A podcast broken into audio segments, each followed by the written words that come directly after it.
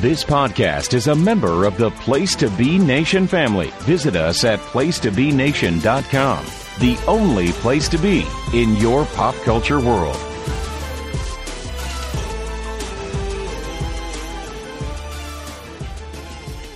Place to Be Nation Wrestling Network. Welcome to the latest and hopefully greatest episode of Who's Next. I'm Andy Atherton, one of your co-hosts here, and we're here to break down the latest, uh, maybe less than a month or so of TV just because uh, of the time period of the year. We're going to cover basically NXT's WrestleMania Stand and Deliver, which my co-host and I broke down our predictions. Now we're going to go over and see how accurate we were, and then we're going to follow it up with the latest three weeks of television and kind of tell you, uh, give our predictions on on what's going to happen with the upcoming draft as far as the NXT brand and kind of give our, you know, thoughts where it could be headed because like with Raw and SmackDown, aka the main roster, WrestleMania or Stand and Deliver in this case is kind of the the ending and then the reset and we get all new storylines, some new character changes, some new people coming in, some people going out.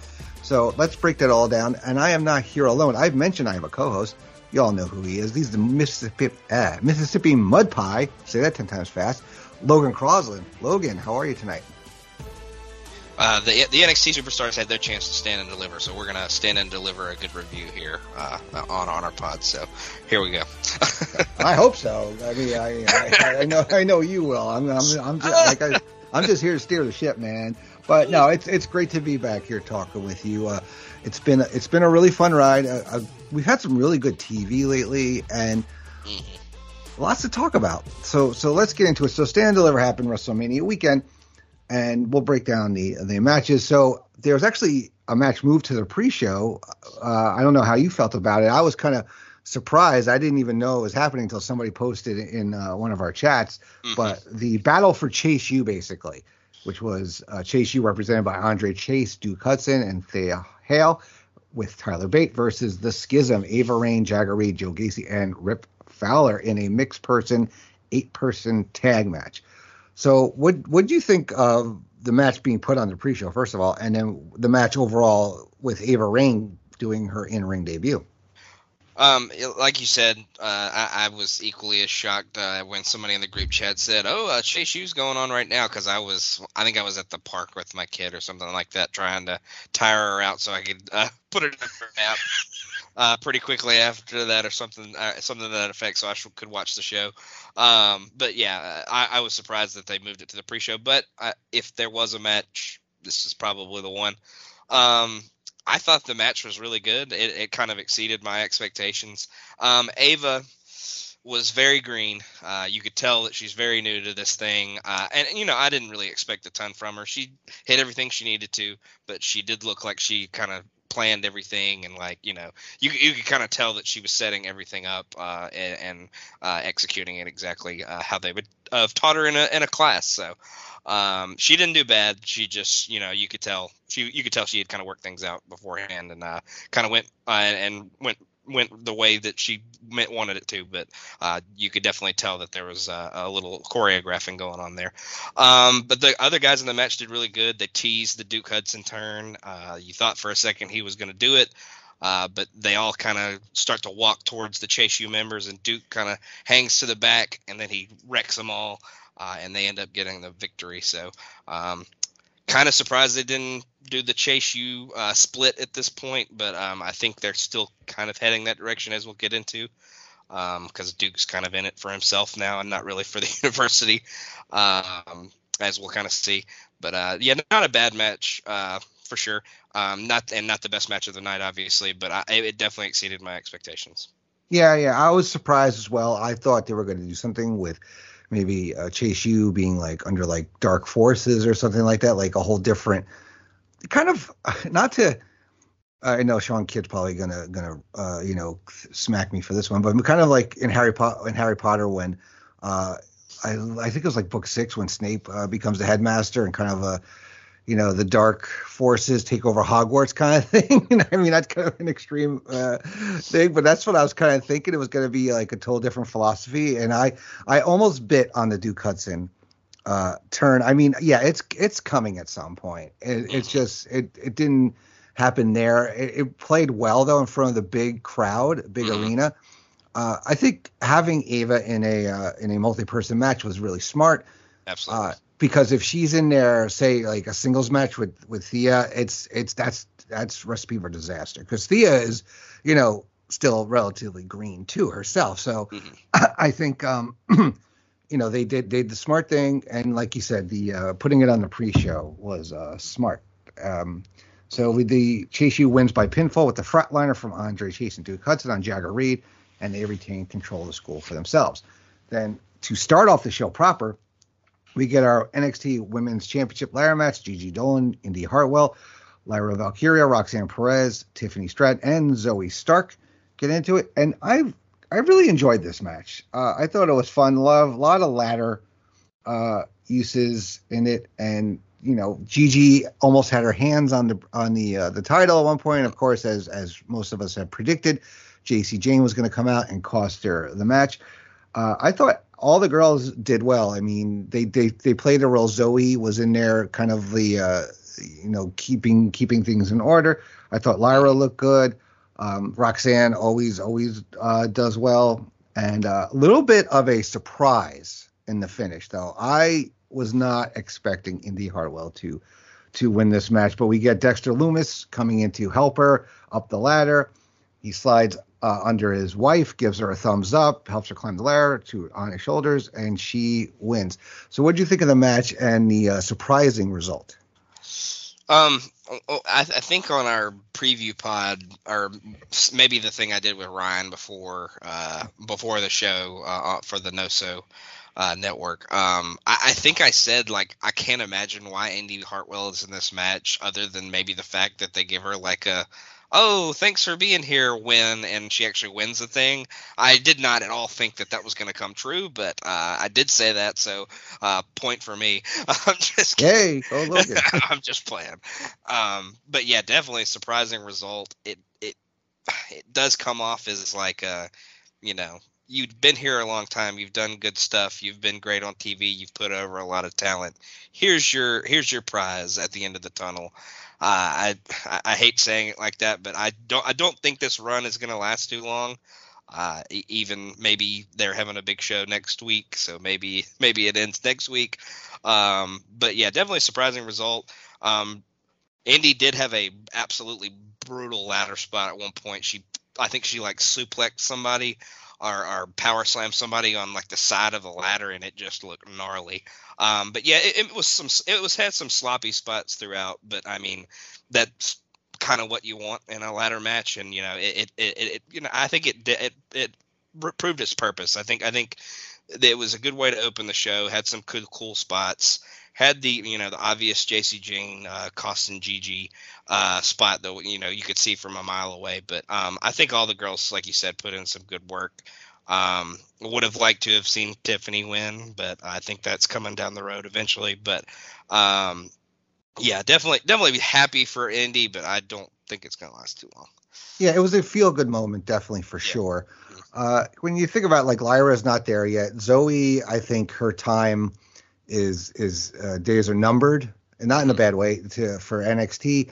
Uh, Tiffany is going to have a run sooner than later, I think. And yeah, Gigi, uh, I don't know. I honestly don't know where they're going to go with Gigi and Jacy. I mean, they're obviously, I think both going to stay down. I think the uh, you know Mandy uh, being being let go really had to they had to really pivot with those two and kind of figure out what they're going to do with them. Uh, yeah, and Indi, I think uh, you know we'll talk about. It. I think she loses it and then and then almost immediately is is gone from the Mhm. brand. I think, but we could talk about that more Yeah. uh, later. So we get a Daniel Cormier shot in the front row, and that leads us into our three way uh, match for the the NXT tag team titles. We get the Creed brothers the versus the D'Angelo family versus Gallus defending. This was um, a pretty hard fought match. You know, a lot of a lot of stiff uh, shots there. Um, we get uh, um, I'm. Sorry, I lost got lost in my notes, but um, we get uh, you know into in the end of it, we get a uh, whip into the double back suplex. Lorenzo into the cover. Joe Coffey pulls him out of the ring. Discus lariat to, takes Tony out, throwing Stacks back into a fireman's carry, and then Gallus wins by pinfall with the old boots of doom on Stacks. So I mean, the right result happened here. I, I don't. I think the creeds uh, have. I don't know. I, I I don't know. Like I said, I, I know we're getting a little ahead of ourselves. I don't know how long the creeds may may be on NXT longer, and I think the D'Angelos need uh, a little more uh, to little more time as a team, I guess, to to mm. get up there. So uh, Gallus, I hold, I see holding them for a while. What you what do you think of the match and and the uh, result? Yeah, yeah, it was definitely stiff and hard hitting, kind of like you said. It, but mm-hmm. I, I, don't ever think it got to that like next gear that I really no. ex- kind of expected or wanted it to. Um, it was still a great, it was still a really good match. Um, seeing Joe Coffey come in makes me kind of groan. He's I know. I, I, I, that's what I was thinking. I was like, oh boy, somebody's gonna be happy. yeah, as soon as he popped up on the screen, I was like, oh boy. Um, but I, I you, you, know, I knew he was coming in eventually. If he's part of the package, he's gonna be part of the package. So uh, I'm just gonna have to get used to it. um, but like you said, uh, I think the result uh, was right. Gallus needs to kind of hold these things for a little bit longer, at least. Um, I think the creeds are definitely uh, probably main roster bound pretty pretty soon. Um, and uh, I think, like you said, uh, the D'Angelo family needs to marinate a little bit more as a team um, and get some more wins to uh, kind of get themselves to the point where they could be realistic in uh, defeating Gallus for the title. So uh, definitely the right result. Uh, maybe this one didn't live up to as much expectations, but um, it definitely was still a pretty good match. Yeah, I think the tag scene on the men's side in NXT is kind of in flux right now, mm-hmm. with some teams uh, breaking up and some uh, teams possibly moving up. So I think having Gallus hold it until there's some really a real serious contender. Not saying the D'Angelos aren't a serious contender, but they uh, they just they, you know they they need to cook more basically. They, they they just got the you know the meal just got put on the stove and and they're they're it's underdone underdone at the moment so. They got to build not, that team of uh, Blade and Enofe up to oh god no. I know how we feel about them they're you know they're uh, they're a, a, serviceable team I guess. Uh, the kind of uh, like uh, a team we may talk about later uh, Los Lotharios. They're kind of like a like a uh, version of that. Like you know, they're they're they're okay. They can they can kind of put on an okay match. They have their their moments, but um, they're really not there to to win yet. At least who knows? Yeah. You you can heat up anybody anytime, really. Um, all right, so then we move on to our NXT North American Championship match. We get a five way with Wes Lee defending against Axiom, Dragon Lee, Ilya Dragunov, and JD McDonagh this match was pretty crazy. I, I, thought this was match of the night. Um, we get uh, lots of um, you know uh, flying around the ring. We get you know Wes Lee taking out everybody outside with a uh, tornillo off the top rope. We get um, cut off, uh, you know, with the golden ratio. It was just, I think it was pretty balls to the walls here. We get a, a spot where both the Lees break up a pin and in the end, though, we get Wes Lee winning by pinfall with the cardiac kick on Ilya Dragunov to retain NXT North American Championship. I didn't think Dragunov was going to eat the pin on this, mm-hmm. but I, I, am not upset with the result. I uh, was was incorrect. I had said Dragon Lee. I think you said Wes Lee, actually. I think right. No, I had picked McDonagh actually. Oh yeah, McDonagh. That's right. Yeah, but we neither of us would have been shocked if if Wes did uh, end up retaining, which which he did. So so what do you think of the match? Yeah, I think going in, I, I could have seen anybody winning except maybe Axiom. I, I just I, I I like Axiom more than I did a few months ago, um, but I just think he's not quite to the level of being North American champion yet. But I could see any of the other guys winning just because they're all awesome and pretty pretty pretty great. Uh, and it played out in this match. Um, yeah, this was balls to the wall. Uh, went about 20 minutes, and it was constant, every, uh, constant movement, constant moves all over the place, coming fl- uh, flying around. I think Dragon Lee looked really good in his debut.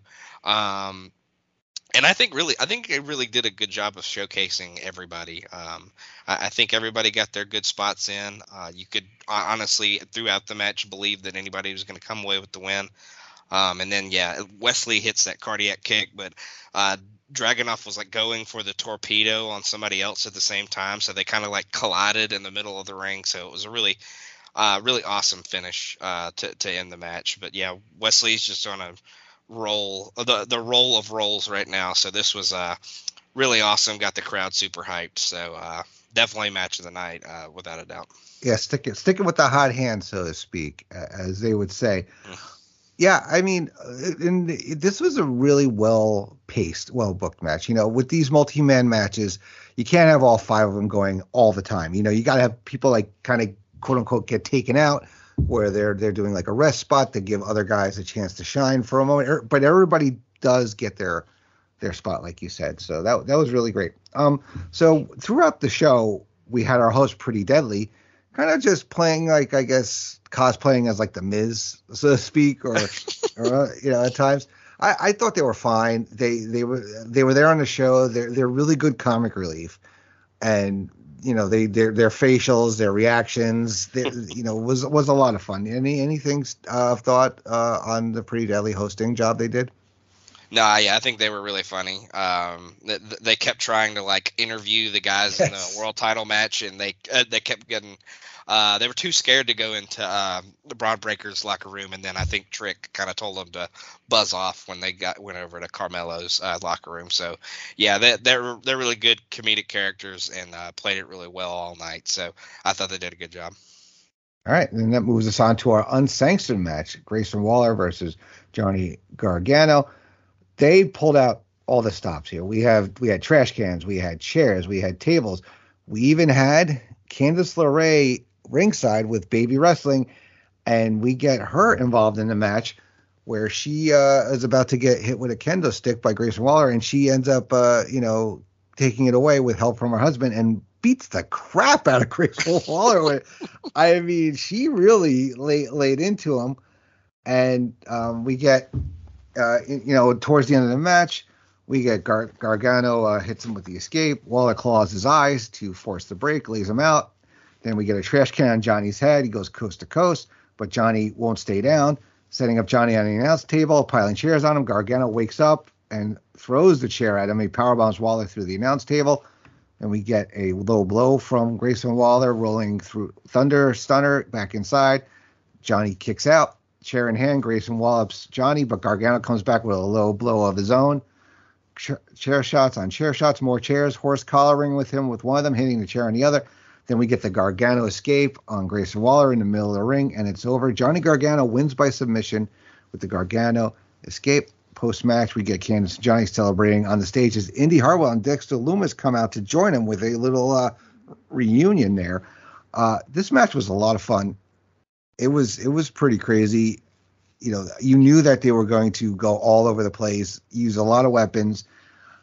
I again was wrong on this one. I thought I thought Grayson Waller was going to get it, but Johnny gets his win back there, and and Waller kind of could could eat this way loss. You know, didn't I don't think it really affected him based on on the match and and how it was gone, and the fact that Johnny's not a regular NXT guy anymore. So I'm okay with the result. You of course said it was going to be Johnny and uh, you were right. yeah, I mean, I just thought he needed to get it. Uh, he needed to give uh, Waller some comeuppance. But yeah, this is this is exactly what it needed to be. Um, it, it was weapons and just destruction, and they were all over the place and brawled and uh, you know use tables and chairs and kendo sticks and yeah, like you said, Candice beat the absolute shit out of uh, Grayson with that kendo stick once she finally started swinging. Um, his whelps, the whelps on his back from the pictures uh, afterwards are just gnarly. So uh, yeah, he he definitely took a beating throughout this one but yeah, like you said, Waller's a character that he's so good at the mic stuff that like he can take losses. I, I do think he needs to start uh, getting some wins, and I, I, think we'll see that as we uh, go through their TV shows uh, throughout the next few weeks after this show. Um, but yeah, he he uh, he definitely needs to start building up uh, uh, some key wins um, and uh, you know, kind of get back in the in the winning ways because uh, I feel like he's taken quite a few losses lately. But I think Gargano definitely needed to win this one um, to just kind of put a bow on this whole thing and uh, get some revenge for what he did to him. Yeah. All right. Then we have uh, backstage. We get the D'Angelo family breaking down their match. Uh, we get uh, you know pretty deadly coming in there, uh, claiming they're the only team to beat Gallus. Then they uh, end up getting into a brawl. The referees have to separate them, and uh, you know sets up for a nice little feud we're going to have here between uh, D'Angelo's and um, Pretty Deadly.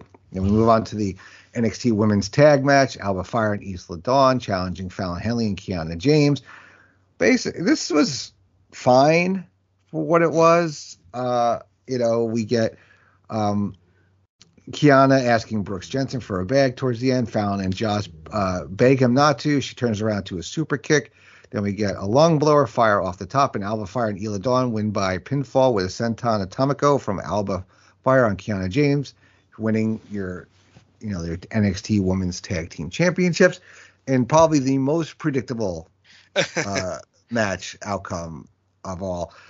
I think the right team goes over. I think the this this um, bickering or these uh, you know frenemies, whatever thing, has to run its course, and you got to get the titles off them to kind of finish this storyline, I guess. And Fire and Dawn have really been a great pairing together, so I think it, it, it makes sense, and I'm I'm I'm curious to see uh, where where they go and how far they uh, they hold on to these. So, what do you think of this match? Yeah, absolutely. Um, yeah, like you said, it was fine. It was kind of a little bit better than I thought it would be. I didn't expect too much going into this one. Um, yeah, this one was predictable. Uh, you know, Isla and Alba were always going to win. Uh, just to kind of keep this uh, frenemies, like you said, thing going forward. Um, but yeah, it, it's good to have a dominant heel team on top of the division. Uh, see where they can kind of go forward with it. See who they can uh, kind of fight uh, going forward uh, in the in the division. But yeah, there's obviously more to this uh, Kiana and uh, Fallon Fallon uh, storyline that will progress as we go on throughout these TV uh, TV episodes.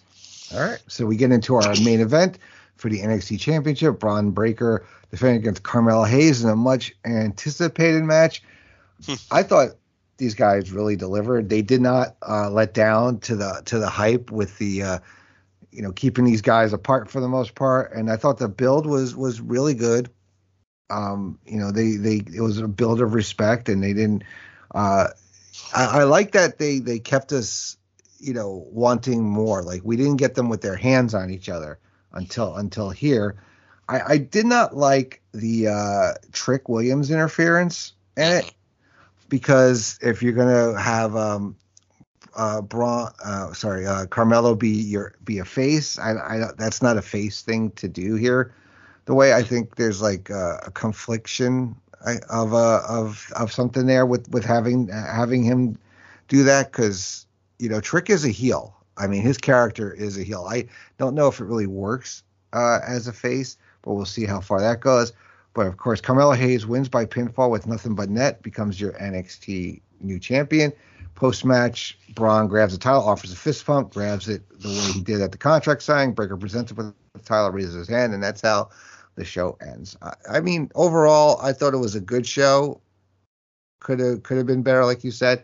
Uh, one thing I did not like during the show, I now look, I, I like Booker T.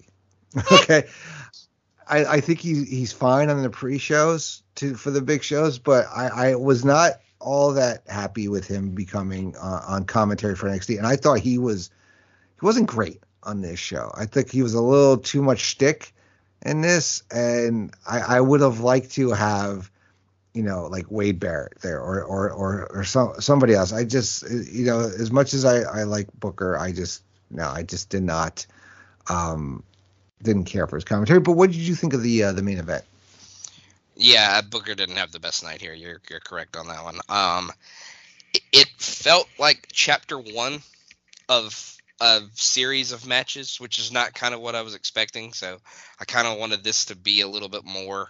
Uh, maybe this be the one and only time, and maybe maybe they face each other on the main roster uh, down the road, of course.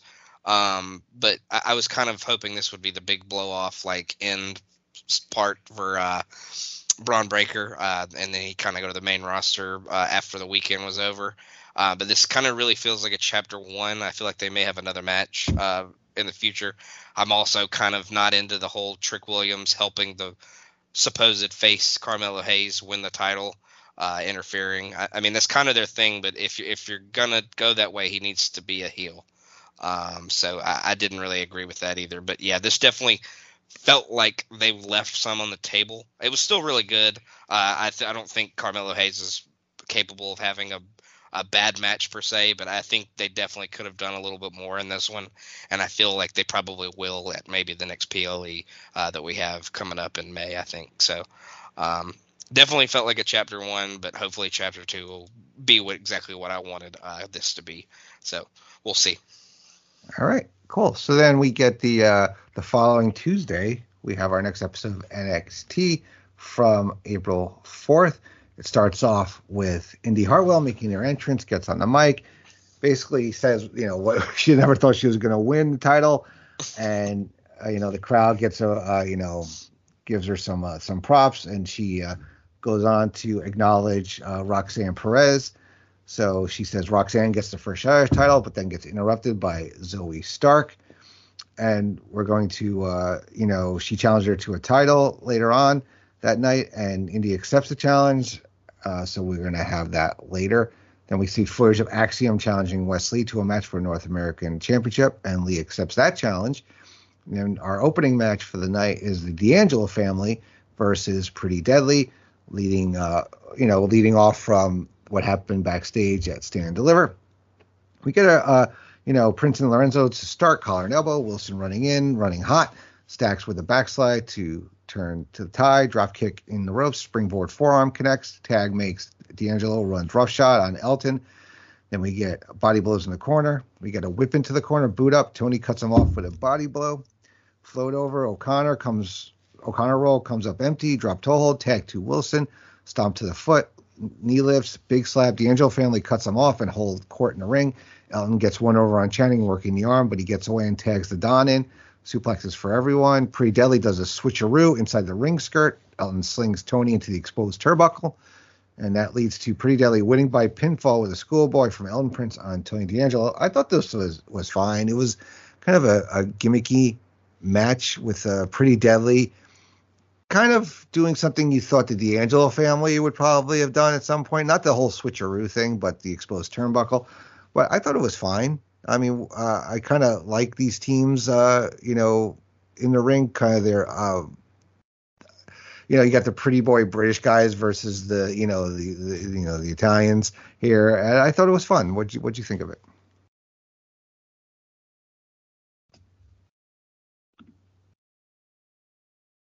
Hello? Are you muted? Yes, I am muted. Sorry. Sorry, it's okay. Uh, the rough and tough Italians taking on the British pretty boys for sure. Um, as you, as you kind of said, um, but this is exactly what it needed to be. Uh, pretty deadly. Uh, needed a win, I think, uh, to kind of get back on a little bit of have a little bit more momentum uh, going forward in in their storylines. But um, yeah, I, I, thought it was a fine match. Uh, good way to open the show. Hot, I thought the crowd was pretty hot for it. Um, but yeah, Stacks and Tony don't lose anything because they uh, pretty deadly kind of use nefarious means to uh, get the win. So uh, fine way to open the show, um, and and a pretty solid match. Yeah. All right. So we get a promo video from Jacy Jayne, which she calls Gigi Dolin, a deluded soul and whatnot. And then we get our next match, which is Donovan Dijak versus Odyssey Jones. Uh, you know, big man match here. It's pretty much a squash where Dijak wins by pinfall with a diving moonsault. I think Odyssey Jones. Uh, I I don't know really uh, what they're going to do with him, but um, you know, it's kind of a you know, I think he's uh, he's just he's he's kind of I don't know if they got to build him up. I think the or he's still got to come back from his injury. But uh, you know, this was fine for what it was. Uh, I mean, it was Dijak needs the wins too because I think he needs uh, some momentum. But uh, what do you think of this? Yeah, it was kind of weird seeing Dijak up against somebody that's bigger than him because Dijak is huge uh, and, and, a hoss. So um, it was kind of cool seeing him face somebody that was kind of his size. Um, but yeah, I don't really know where they're going with Odyssey Jones. They gave him some wins against like Von Wagner and a couple other and like uh, Big Body Javi uh, over the last few months and stuff. So it seems like they want to do something with him, but uh, they kind of made him look like a uh, got to look made him look a little weak here, uh, and Dijak completely crushed him. Which I mean, I think he should have, but uh, it, if they're gonna do something with Odyssey, you'd think uh, they would have made it a little more competitive. So definitely a weird match, but uh, glad to see Dijak uh, go over. All right. We get a Dragon Lee video package. Then we get a Gallus interview. Uh, you know, saying if they thought they were a problem before, imagine it'll be now. They're full of strength with Joe Coffey back. Now he's going after some gold himself, but first he's going to pick a couple of fights so people realize that it's their kingdom. So then we get a Dragon Lee versus Nathan Frazer match. And at the top, we get Noam Dar jumping the barricade with his Heritage Cup, cut, cuts a promo about finally being here in NXT. Says he's going to be watching for contenders to the uh, to the cup, and he's on he's on the tippy top, etc. So we get a, a fast paced uh, match here with uh, lots of uh, flippity floppity flying around here. we get um, you know uh, Lee floats over, he hit, ends up hitting with a, a Liger bomb and then he wins a pinfall with a, a running knee. So, what do you think of Dragon Lee's first uh, singles match in NXT, and the, and the showing up of uh, Noam Dar? Uh, I'm a big uh, after having watched a lot of NXT UK. I'm a big Noam Dar fan. I think he really shined uh, when he started being in those Heritage Cup kind of matches. So I hope that's kind of a thing that they bring to uh, regular NXT now, uh, as he still kind of has the Heritage Cup. So uh, we'll see if they start doing those kind of matches for him because I really think he shined once they kind of started putting him in those. Um, but yeah, the match was I, I thought the match was awesome. I, I thought it, it, really showcased both guys. Uh, I think Dragon Lee has been super impressive, uh, and uh, and I'll just say this now, but he's been impressive in every match I've seen him in so far uh, in in NXT. So, uh, and this was this was no different. I thought it made Frazer look good as well. Um, he obviously lost, but I, I, think he looked very good in defeat. Uh, this went a little longer than I expected it to be. There were quite a few kickouts, but uh, the fans are all over this one, so I think it was a really good, really good match. All right, so then we go to class with Chase U. Uh, Andre Chase, Chase said it was it felt great to kick the shit out of Schism in front of the biggest stand deliver crowd in history. Thanks Tyler Bate for his hard work. Duke Hudson pipes up uh, looking for his own recognition, said he was going to give him special attention, but then he remembered what he said about trophies and awards and said he knew he wouldn't care. Hudson then gets up, said, This is totally different, and the legacy he's created in Chase U is something worth honoring. Andre says he's damn right, and the next week they're going to have a ceremony to celebrate and award him the MVP trophy. Then we get, uh, you know, back from commercial, we get a vignette about the new tag champs talking about their win. Uh, so is what it is. Then we get a Wes Lee interview back backstage, um, you know, talking about uh, how uh, he, um, let's call it how, how talking about how the uh, the match went at Stand Deliver, and then how uh, everybody's going to uh, to uh, wake up everybody when they go at it again tonight with him and Axiom. So then we get Indi Hartwell versus Zoey Stark for NXT Women's Championship. We get um, Sorry about that. We got uh, you know Hartwell out of the gate with a body slam, short arm lariat, super kick, float over. Indi with a big boot, sidesteps the falling elbow, kick to the temple, short whips into the corner, shoulder thrust. Stark goes down to a right hand, and Hartwell passes her to the apron. We get breaking Zoey's grip, snapping her neck into the top rope. Stark tips her up, trips her up, and baseball slide sends her to the floor, and we go to break. Back from commercial, Stark has a cravat in the grind. Hartwell down to the ground. Out to the apron, missile dropkick, nobody home. Indi off the top, diving elbow, not enough. Following it up with a spine buster, but yet again, Zoey kicks out. Go behind, half Nelson suplex, roll through the rotating face breaker, but Indi falls to the floor. Back inside, back and forth, and then we get Indi Hartwell winning by pinfall with a crucifix pin to retain the NXT Women's Championship. Post match, Tiffany Stratton makes her entrance, but before she can do anything, Cora Jade runs through the crowd. It's a butterfly T- DDT. She holds the title up before dropping on Indi's fallen Barty, and then Cora leaves and confronts Tiffany on her way out. So I thought, you know, Indi looked good. Uh, you know, she kind of wins with a uh, not. It's not like a, a, decisive win. It's kind of a you know with a crucifix. It's kind of like oh she got her kind of thing. I thought Zoey looked fine in this match, and, and then we get our, our next two real contenders for the title. So what are your what are your thoughts here? Yeah, this was uh, two ring generals going at it, so it wasn't the most exciting match, but definitely well worked. Um, th- th- they had a good match. Uh, it's nothing to super excite you, but uh, they, they they did good work uh, throughout it as at the same time.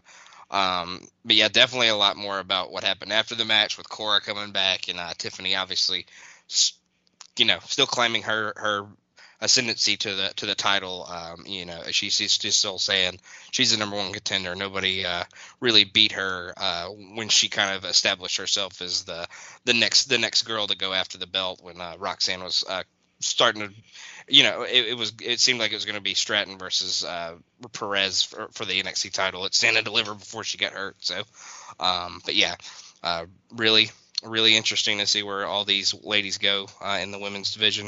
Um, kind of like you said, I think you know maybe Zoey uh, is headed for greener pastures um, a- after this. So uh, I think that might have been her last like big match that she might have. So, um, but I think it's definitely a good one.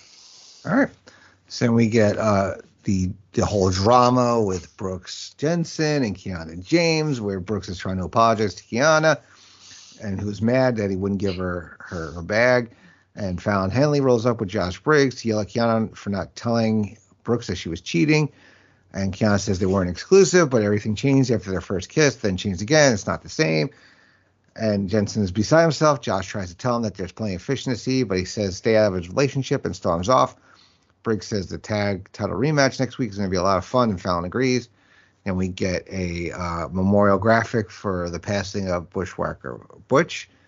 And then we get a Cora Jade interview on the way to the parking lot. And then we got Lyra Valkyria rolling out to tell Cora that she can't escape fate. And that leads into a grudge match between Ivy Nile and Tatum Paxley. We get some back and forth. Ivy in control, but Tatum starts to overwhelm her. Reverse chinlock applied, but Ivy powers up, hits her with the lift. Body blows in the corner. Big elbow, needless, but Tatum gets up a boot. Canadian backbreaker rack drop sends Paxley across the ring. Shoulder blocks, short spine buster into mounted punches. Corner drop kick, Tatum to the floor, back inside. Ivy gets her compassionate release and wins by submission. So, what do you think of the uh, the drama continuing with our our so, our NXT soap opera? We're going to call it, and um, and this uh, Ivy Nile versus Tatum Paxley match. Yeah, the the drama continued. Um, we'll kind of see as we get into our, our later episodes how it uh, how it continues to unfold. Um, but uh, yeah, definitely, definitely, definitely something that I kind of want to see the the end of. Uh, but you know, like I said, we'll see going into the future episodes on this this episode of our podcast. Um, but you know, the Tatum Ivy match it needed to happen, kind of blow off the whole turn uh, from Tatum, uh, and and it obviously uh, let Ivy get some revenge. She ends up tapping her out. So uh, not a bad match, but not, nothing too nothing too special either. Yeah, nothing to write home about. It was a necessary match. Curious to see where they go with with Tatum. Whether she, uh, I for sure thought she was going to join up with um, okay. and Alba. Maybe it could still the happen. The Coven, the Coven. That's copyright here. And then Ivy is is fine. I mean, does she? I I don't if the creeds go up, and again we'll talk about later, I don't think she goes with them though. I think she's way too green to to go up there. It's a it's a recipe for for disaster for her actually. I think if she goes up there with them. Yeah, but, definitely. Yeah, definitely not. I, I think I think she definitely needs some more seasoning for sure. Yeah. So we get a, a Dragunov interview talking about respecting Wes Lee. We get Von Wagner interrupting, which basically uh, leads us into a, a match setup for the week, uh, the following week. Then we get our North American Championship match, Axiom versus Wes Lee, and you know, of course, it's it's uh, you know fast pace, you know, lots of uh, flying moves here, and we get in and into the match. We get a handspring caught into a bice uh, or sleeper.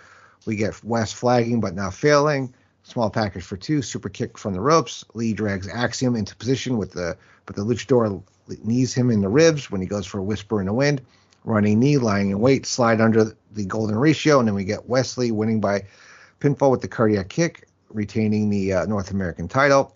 At post match, we get Wes Lee helping Axiom to his feet. They both raise each other's hand. Scrypts then appears over the PA and says that he sees Axiom God. crystal clear, his truth in the hidden corner uh, of his mind, but Axiom is ready for the run in and kicks him out of midair. What are we doing? That's all I have to say about about Scrypts. Like, what what are we doing? This guy is supposed to be like this mysterious figure, and he's basically been a bitch to you know mm. to everybody, mm. especially Axiom. I thought the ma- match was good. You know, we knew the title wasn't going to change hands here. Uh, you know, mm. Wes hits that cardiac kick, which which you know is it can be hit or miss. I mean, it looks nice, but you know sometimes he doesn't. Uh, you know, it's all about you know, positioning in the ring and how how he really hits it. But you know, it was the right thing to do. It was it was a good TV match. Uh, what you what do you think of it? Yeah, yeah, we'll talk about uh, cardiac kick later that uh, left left oh, left a little bit to be desired. Yeah. Um, but yeah, if you had told me like episode one, uh, around I don't know what episode number we're on now, but uh, whatever it is, uh, if you had told me episode one that we would get a uh, Axiom Scrypts uh, uh, match or or a, or a, series or whatever they're going to do with this, I probably would have quit the pod right then and there. So, uh, I'm just playing. Um, but yeah, this is this is kind of like the match earlier, real balls to the wall, real a lot of action, a lot of high flying. Uh, I think the Frazer Lee match was a little bit better than this one, uh, but it, it, got a little bit more time, I think. So, um, but yeah, th- this one was still pretty good. Um, two guys that just I think you know, they're pretty much not capable of uh, not having a good match. Uh, they're never going to have a bad match per se, but um, yeah, this one this one was definitely pretty good. But I think the uh, other kind of North American division uh, match from earlier was a little better. Yeah. All right. So we get Nathan Frazer interviewed backstage, talking about how he didn't start the year on a great note, but he knows down deep he can turn it around. And so it looks like we're starting to get a bit of a character build finally for for Nathan Frazer. Kind of really didn't have much going on outside. I mean, good in the ring, but now I think they're going to, uh, as we see in, in, an upcoming episode, kind of what, what direction they want to go with him. Then uh, we get a hype reel for three new NXT superstars, which I didn't really remember this one when I was uh, just getting notes together. Do you remember who these three new ones are? Were they like uh, new recruits that came in over the last few months? Uh, was anything of note that you can remember from that? Um, there are three new people. They're uh, level up legends. I'll say uh, that that's uh, that's another uh, trademark by by me in this in this podcast. Um, but Tank Ledger, Dani Palmer, and Oba Femi are the the, the three got three people. Uh, okay. Danny Paul, Dani Palmer's the girl. Tank Ledger's kind of the husky white guy, and then Oba Femi is the uh, very very large African American man uh, that is uh, quite the hoss.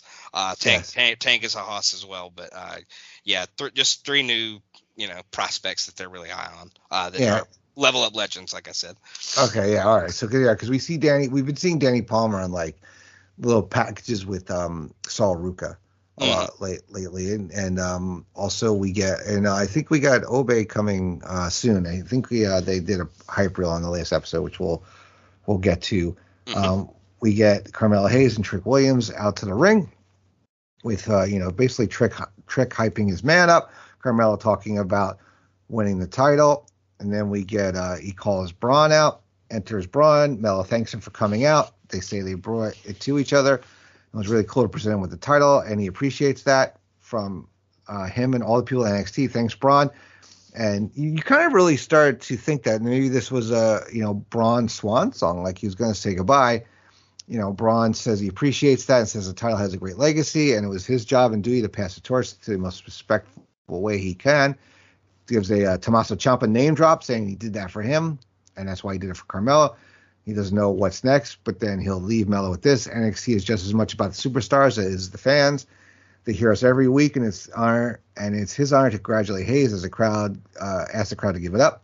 Melo asks Bron to hold up and shake his hand. They hug. Breakker raises his hand, and then he takes him out with a short arm lariat power slam for Trick. Bron lays in wait. Spirit to the champion. Breakker poses, and that's the end of the episode.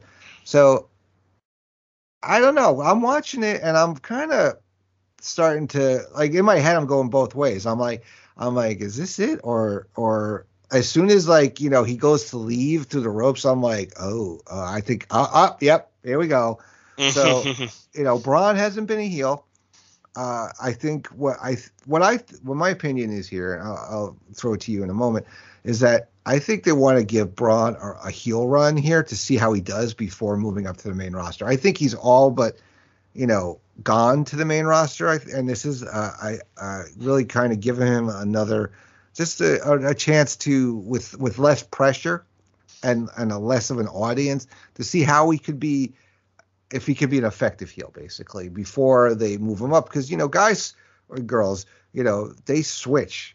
You know, you could have somebody that's like a big baby face in NXT, and then the moment they debut, they're a heel. So I think they they kind of are trying to figure out what direction they want to go with Bron when he comes up.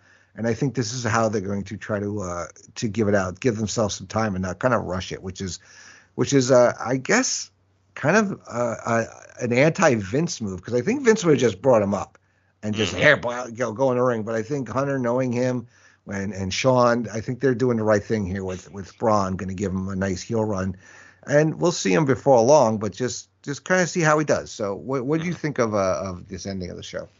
Yeah, I definitely think, like you said, it's kind of a test run to see how he is as a heel. Um, I, he's obviously main roster bound sooner rather than later.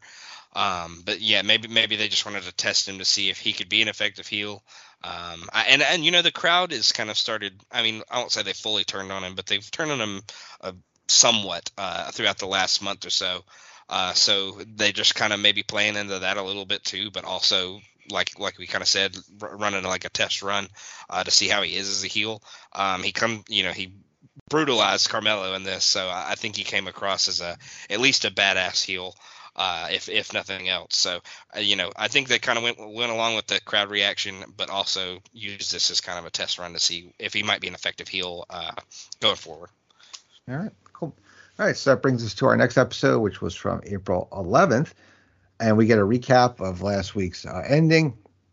Carmel Hayes and Trick Williams open the show, make their entrance, and Carmel says everything between him and Bron uh, and was supposed to be about respect, but he let his guard down and caught, got caught slipping. But it won't happen again. He gets it. Bron is still in his in his feelings and about his loss and staying delivered, but he didn't pass Melo anything. Melo took it. Nobody wants Breakker as their number one anymore. They want Melo. They're going to be doing a battle for a long time. This was just a chapter, and Hayes is going to go ahead and flex his championship privileges and give Bron a spot in tonight's four-way for a shot at the title. He's not asking. He's, he's telling because he needs to get it back. And then we get Dragon Lee interrupting, gets into the ring, offers a handshake, and congratulates the uh, champion.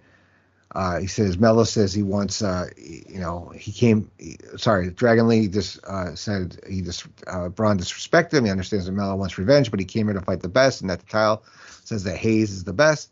Carmelo wants Breakker, but after he wins the Fatal Four Way tonight, it's going to be the two of them.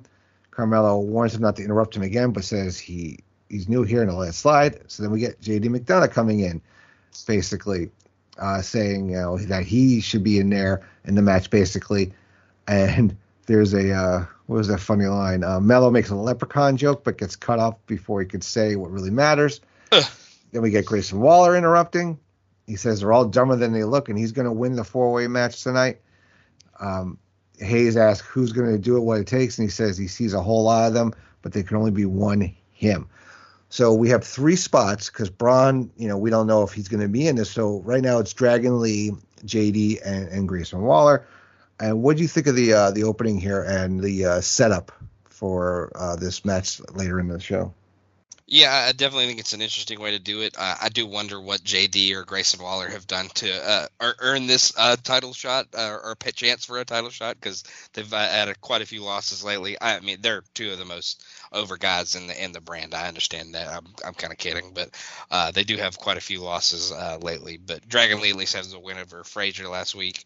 Um, but yeah, it sets up for what is probably going to be a really exciting match between uh, those three guys, uh, plus whoever else ends up being in that last spot, if it's Bron or if it's uh, somebody else that they put in there throughout the night. But uh, definitely was excited uh, and looking forward to this one. Mm-hmm. All right, so then we get Kiana James and Fallon Henley arguing backstage before their title match, which is as usual. Uh, you know, Josh rolls up, tells them to focus on the titles. They all briefly wonder where Brooks is before taking their leave and sending us to break. Then we get a TikTok video of Sol Ruca and a pal who hasn't debuted yet, basically Dani Palmer. Uh, when Tiffany Stratton rolls up, telling them to stop making videos in her parking lot. And then we get our rematch for the women's tag titles with Alba Fyre and Isla Dawn defending against Fallon and Kiana. And it, you know it goes through basically uh, as much as what as expected. You know, with a lot of brawling here. And then we get uh, James uh, coming in with a sunset flip for two, getting some separation. Tag to Henley coming in hot. Big X Factor diving blockbuster cover. Fyre breaks it up. Kick combination duck. Dawn cracks one into the face and lays her out. Fallon then recovers. Flip pile driver. Jensen slides in the ring, gives her Kiana's bag, but she doesn't want it. When the referee ejects uh, Jensen from ringside, Henley turns around into a kick tag made. They get the lung blower connects. hang on to it. Alba off the top, and Alba Fyre and Isla Dawn win and retain the NXT championship, women's tag team championship. So this was, you know, you, you knew that there was continue to be dissension here between these two, leading to the ultimate, uh, you know, the breakup here. I'm not sure I like them what what's going on with Briggs and Jensen because I think there was there's still there was still there's still uh, you know gas in the tank for those two guys as a, as a team, but it looks like there are cracks starting to form. Basically, you know, Yoko Ono shit going on here with with Kiana James playing their role, but it was fine for what it was. It's a, it's a TV match, and it was a foregone conclusion going in. You knew that they weren't dropping the belts right that back, just quickly to to a tag team that hate basically hates each other. But uh, any thoughts you want to add on this? Yeah, I, I didn't say it for the stand and deliver match, but uh, Isla and uh, uh, Alba's uh, finisher is really awesome. The little backstabber swanton Yes. thing that they do, I really like that. But yeah, like you said, this is more for the story uh, of of the of the challengers, uh, and they're more of their dissension and the whole breakup and all, all that good stuff. Um, but yeah, the match was fine. Uh, I think these uh, four really work well together. Uh, I think it was better than maybe you would expect going in. But uh, again, it was more about story than it was anything else. Um, the the result was obvious. Um, and yeah, I, I don't love where they're going um, with Briggs and Jensen kind of seem seeming seemingly splitting uh, going forward. But I'm kind of hoping they course correct uh, before too long, before it uh, really really go goes awry. Because I think they definitely had still more uh, as a team to accomplish. Yeah, I mean, and you know, honestly, you know, there have been times when they've had people like split up or feuding, and then they go up to the to the main roster, and all of a sudden they're back together. Like, you know, like wrestling fans who watch NXT have the memory of a goldfish. They think, you know, Mhm. Yeah, or Matt or. Matt Su- or Matt Souza, if you will. hey, he has said that himself, which which which I I can admit to also having uh, a terrible memory. But we get a hype reel for Noam Dar. What do you think? What do you think of Dar anyway coming in? Because I I didn't see a lot of him at all in NXT UK. I just remember the Noam Dar from like years ago Yeah, with Alicia Fox and all that other crap. Like I thought it was fine in the ring, but his character was annoying, like kind of like a a, a Javi back actually back then, if you want to compare him to somebody. But I know he really grew into his own over there in UK. What what do you think of him uh, finally coming over here? yeah. He, he was somebody that I knew that was uh, still around the company, so I just kind of wondered when. You know, they might bring him over if they were going to bring over the Heritage Cup along with him to see if m- maybe they brought that style over here. Uh, it seems that they're going to maybe go that way. Uh, like like I said earlier, uh, I would seek out some of those Heritage Cup matches that he had. You know, it's kind of a round style, three minute rounds, uh, six rounds, and if you get two pinfalls, two submissions, you, you win you win the match uh, at any point. Um, but yeah, I, I I really enjoyed him in those. Um, I, I think he's good at a cert, at that certain style. I don't know that he's like a bankable talent to like be a main eventer one day or anything like that. He's he's he's very small, um, and I, I think he's somewhat limited, but he has some good strikes. He's a really good submission artist, I'll say. So uh, I'm excited to see what he can do. All right.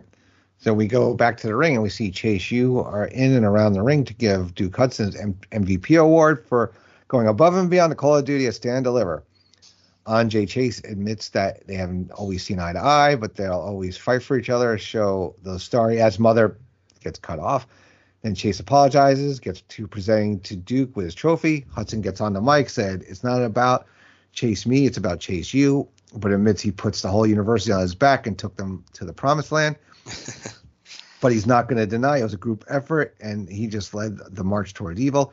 He thanks Chase, Andre Chase and Thea Hale and asks everyone to join in spelling Chase U out. And then we got Bron Breakker. You know, you know he's a heel now because he's wearing all black. And Uh-huh. he comes in to explain that he doesn't want to be in the number one contenders match later that night because the title is just a curse to him. And he doesn't need the approval of these scumbags anymore. and he offers Duke his spot in the four way later that night. Hudson shakes his hand, but of course Breakker fakes out and turns around and spears Chase. Duke takes the trophy and runs. Bron gives grabs the Chase U flag and tears it up. So I thought this, you know, continued on the Duke thing, which I really like. You know, poor Andre, uh, you know, getting uh, eating a spear. I mean, I thought it's a very by the numbers heel, you know, promo basically. Somebody who recently says, "Oh, you fans suck. You didn't like, you know." It it was very by the numbers. I thought it was fine Mhm. for Bron. I do, I do like the look though with the with the all black kind of thing. Mhm. I, I, I, I'm I think he's got the potential to be a good heel, Mhm. and I think that you know the writing the, the the writing of the promo aside, I thought this was really good by Bron actually, and I thought you know it gets him little something to do, and you know until he gets back, uh, you know, with Carmelo. But what what are your thoughts on this? Yeah, no, nothing screams "I'm a new heel" by calling the fans uh, scumbags. Uh, Scumbag wearing black. He already had the facial hair, so he didn't have to grow the facial hair. So we had, mm, you know, so we got the two things we needed to check off the box. Yeah, and he had a really bad spray tan as well, so that would uh, that would also fit the uh, fit, fit the moniker of a new heel. Um, but yeah, I, th- I thought it was effective, uh, kind of getting him over as a, as a new bad guy, um, spearing somebody that uh, and Andre Chase that the NXT arena loves. Uh, so uh, getting him uh, hit with a really big spear, and you know this kind of furthers along the thing with Duke, kind of like I was talking about earlier. He kind of is only out in it for himself as much as he said he was just in it for the university in his little speech because he uh, figures out that he's going to be uh, the fourth contender in the uh, fatal four way later, um, and he kind of bails. so uh, he, he leaves uh, Andre in there to get uh, kind of wrecked. So um, we'll see where that one continues to go. And kind of a surprising addition with Duke being the guy that's going to be in the fatal four way. So we get a Gigi Dolin video ta- package where she takes us back to her childhood home and draws parallels between her current feud and her troubled childhood. Then we get an NXT Anonymous video of Tony D and and Stacks attacking Pretty Deadly and kidnapping Kit Wilson in the trunk of their car. Then we get a debut Eddie Thorpe versus Javier Bernal. I, oh, was it his debut? Oh, yeah, it was his debut. Mm, yeah. Uh, Thorpe took control early with a wrist lock, holding on to it through a monkey flip, but Bernal catches him with a schoolboy through the ropes to take things to the floor and regain the control.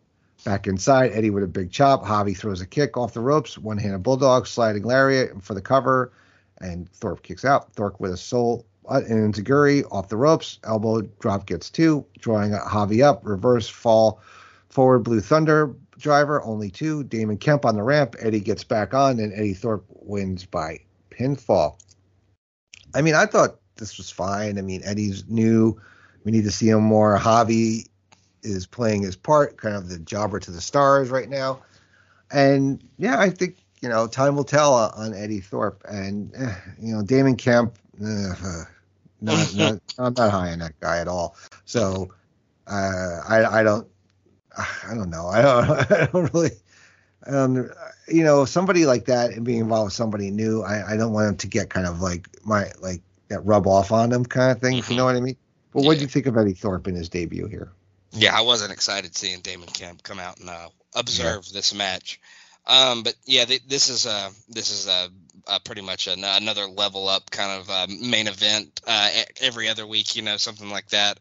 Uh, these guys are al- always in kind of the feature, featured match of uh, one of those shows.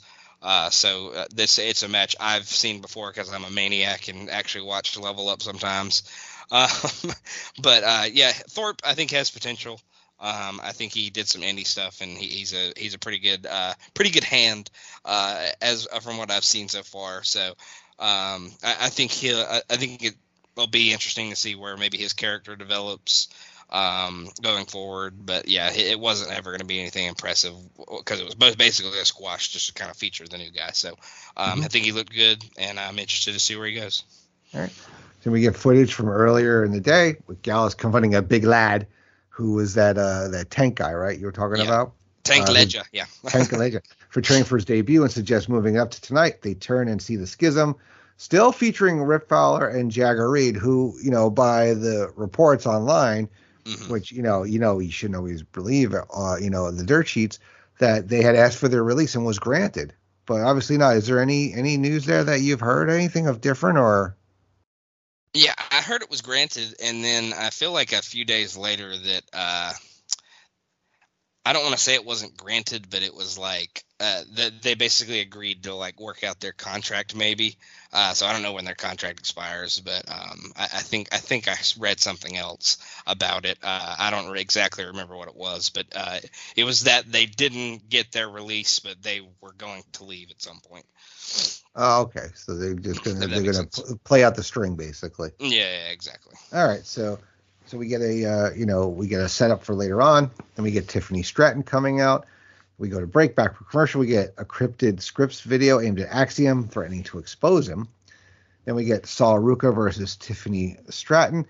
I mean, I thought this was was fine. I think Sol had to come back down to earth a bit here uh, over the last few weeks because I think they had been pushing her a little too fast. You know, I think the the Sol snatcher is is a fun move, but it's not enough. And I think she needs to be able to put together a little bit more in the ring. But I think she's she's on her way. But but but Tiffany is there. I mean, her, you know, her fireman's carry to the uh, Finlay roll, the double jump, and then the moonsault. I she's been so crisp with hitting that lately. I think that's that's going to be the uh, winning her the NXT Women's Championship. But yeah, Tiffany, you know, needs to you know have some wins to really build her up. I mean, the character thing, but you know, she hadn't been in the ring as much, and I think you know getting her a bunch of wins in a row really you know makes her a strong contender. And you know, I think she's I think she's the odds-on favorite to to win to win the title next. But what what do you think of this uh, this match here? And then of course you don't have to talk about the Scrypts thing if you don't want to because I know how much you love that. yeah, there, there's not too much more to add on, that one, anyways. Um, but um, yeah, Tiffany was out for a while with the injury, so it's it's really good to see her keep getting built up this way, getting a bunch of wins, looking super impressive in doing so. Uh, kind of like you said, that whole setup to the uh, you know the super best moonsault ever that she does um, is uh, really awesome. Um, she hits crisply every time, kind of like you said. So yeah, they're they're booking her perfectly to kind of uh, let her ascend into that uh, maybe future champion role. All right. So we get uh, Duke Hudson working out while Andre Chase gets iced up. He thanks Andre for taking one for the team. Says he's going to bring the gold home for Chase U. We get Cora Jade working backstage, and we get Diamond Mine interviewed, where Ivy says she took care of Tatum, and Julius issues a challenge to Gallus for the tag titles. They're not concerned about Schism, and they'll be out there when Joe when Joe Coffey is in action later tonight. And we get Tiffany Stratton rolling up to Crow about winning another match and be confused as why she hasn't gotten a title match. Then we get Cora Jade making her entrance, gets on the mic, and calls out like all the women basically. And I, I don't know if I felt bad for Cora here because this thing went on way too long, mm-hmm. and she had to carry this. And she she she tried. She did her best. I'm not saying it was bad. It just was awkward, yeah. a little bit to me. And then we get Lyra Valkyria coming out to uh, interrupt. She asks why Cora is the way she is. Blah blah blah. And you know, we basically are setting up with a uh, a Cora Lyra feud here, and uh, you know, she Cora slaps her, laughs about. Lyra takes her down with a kick and throws her out onto the floor. So I think that's basically going to occupy her girls because I think you know she would be if if it wasn't for Tiffany, she'd probably be the one I think that would take the title off Indi.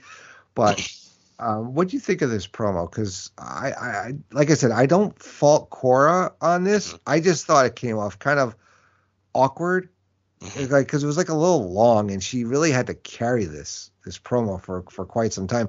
Like to me, like it must have felt like an eternity to her. yeah, and I felt like she started to get really repetitive as she went. Yes. Um, I feel like she started using like the same phrase phrasatures for everything. So uh, I kind of think they set her up to uh, not to fail. I don't think she failed necessarily. I think she did as good as she could with it. But um, however they scripted this or however they approached her with what she was supposed to say here, uh, it didn't really set her up for success. Um, she, she, did the best she could with it, kind of like you said. Um, but yeah, this just wasn't like the best way to get her. I don't think she needed to call out everybody. You know, maybe maybe the few people that she had kind of encountered since she come back, but maybe not just go after everybody for the sake of going after everybody. But um, yeah, like you said, obviously just setting up her and Lyra. Um, good first match, good first kind of uh, feud to come back into for her. So uh, we'll see how their match ends up being. Mm-hmm. We get a Wes Lee interview. Says he still has a chip on his shoulder, but with the talent here, he has to stay on point, and he want to make sure his talents are.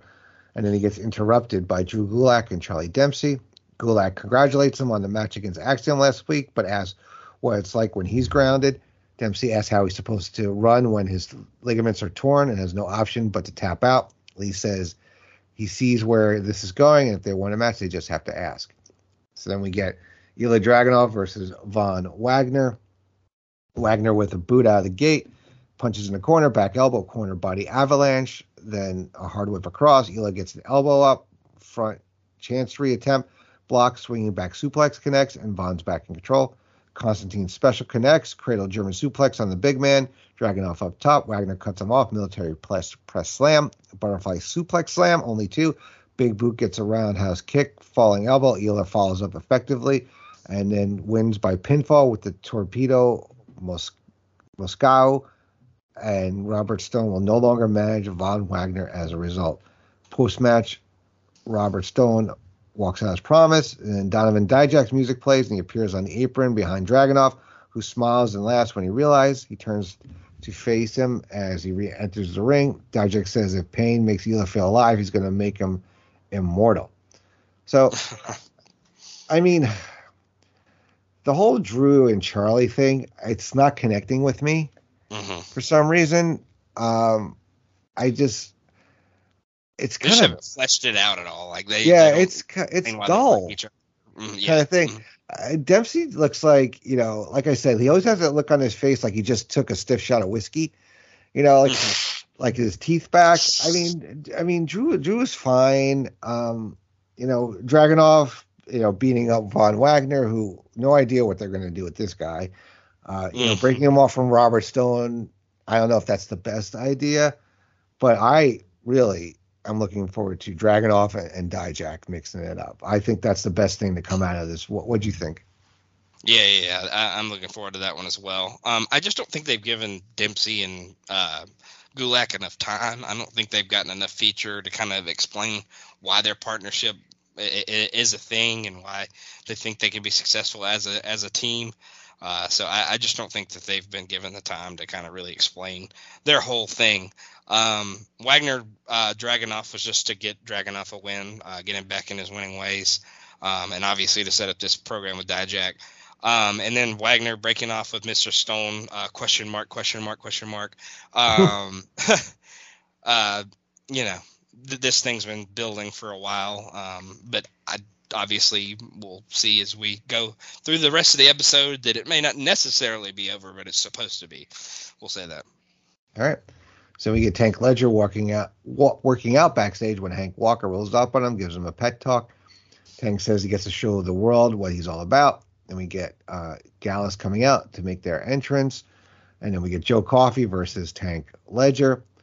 I mean, I mean it was fine. I mean Tank looks okay. I mean he's he's he's young, so there's there's a lot of time here. And your favorite guy, Joe Coffey, ends up getting the win with the discus lariat. And then we get the schism jumping Gallus post match. Huge brawl breaks out. I mean, I mean, it, they got to get these new people on TV, so they Mhm. and expose them. They're, I mean, they're going to take their losses, Mhm. but you know, who knows where these guys are going to be like Hank Walker and, and Tank will be like six months, a year from now. I mean, I, I, I don't have the Joe Coffey hate because I haven't, you know, been exposed to him as much as you have. So, uh, any any thoughts on this? And then the uh, I guess Gallus versus Schism, which kind of I mean I believe these guys had had some some feuds over in, in, NXT UK, right? Uh, between the Grizzly Young Vets and Gallus, right? Yeah, they definitely had some matches uh, Okay. uh, along the way. And, and Coffey's really not as bad as I act like he is. He just bores me for the most part. Um, uh, they pushed him a lot, and I think that there were just better guys that could have been in his spot uh, a lot in NXT UK. So that was just more my issue with him.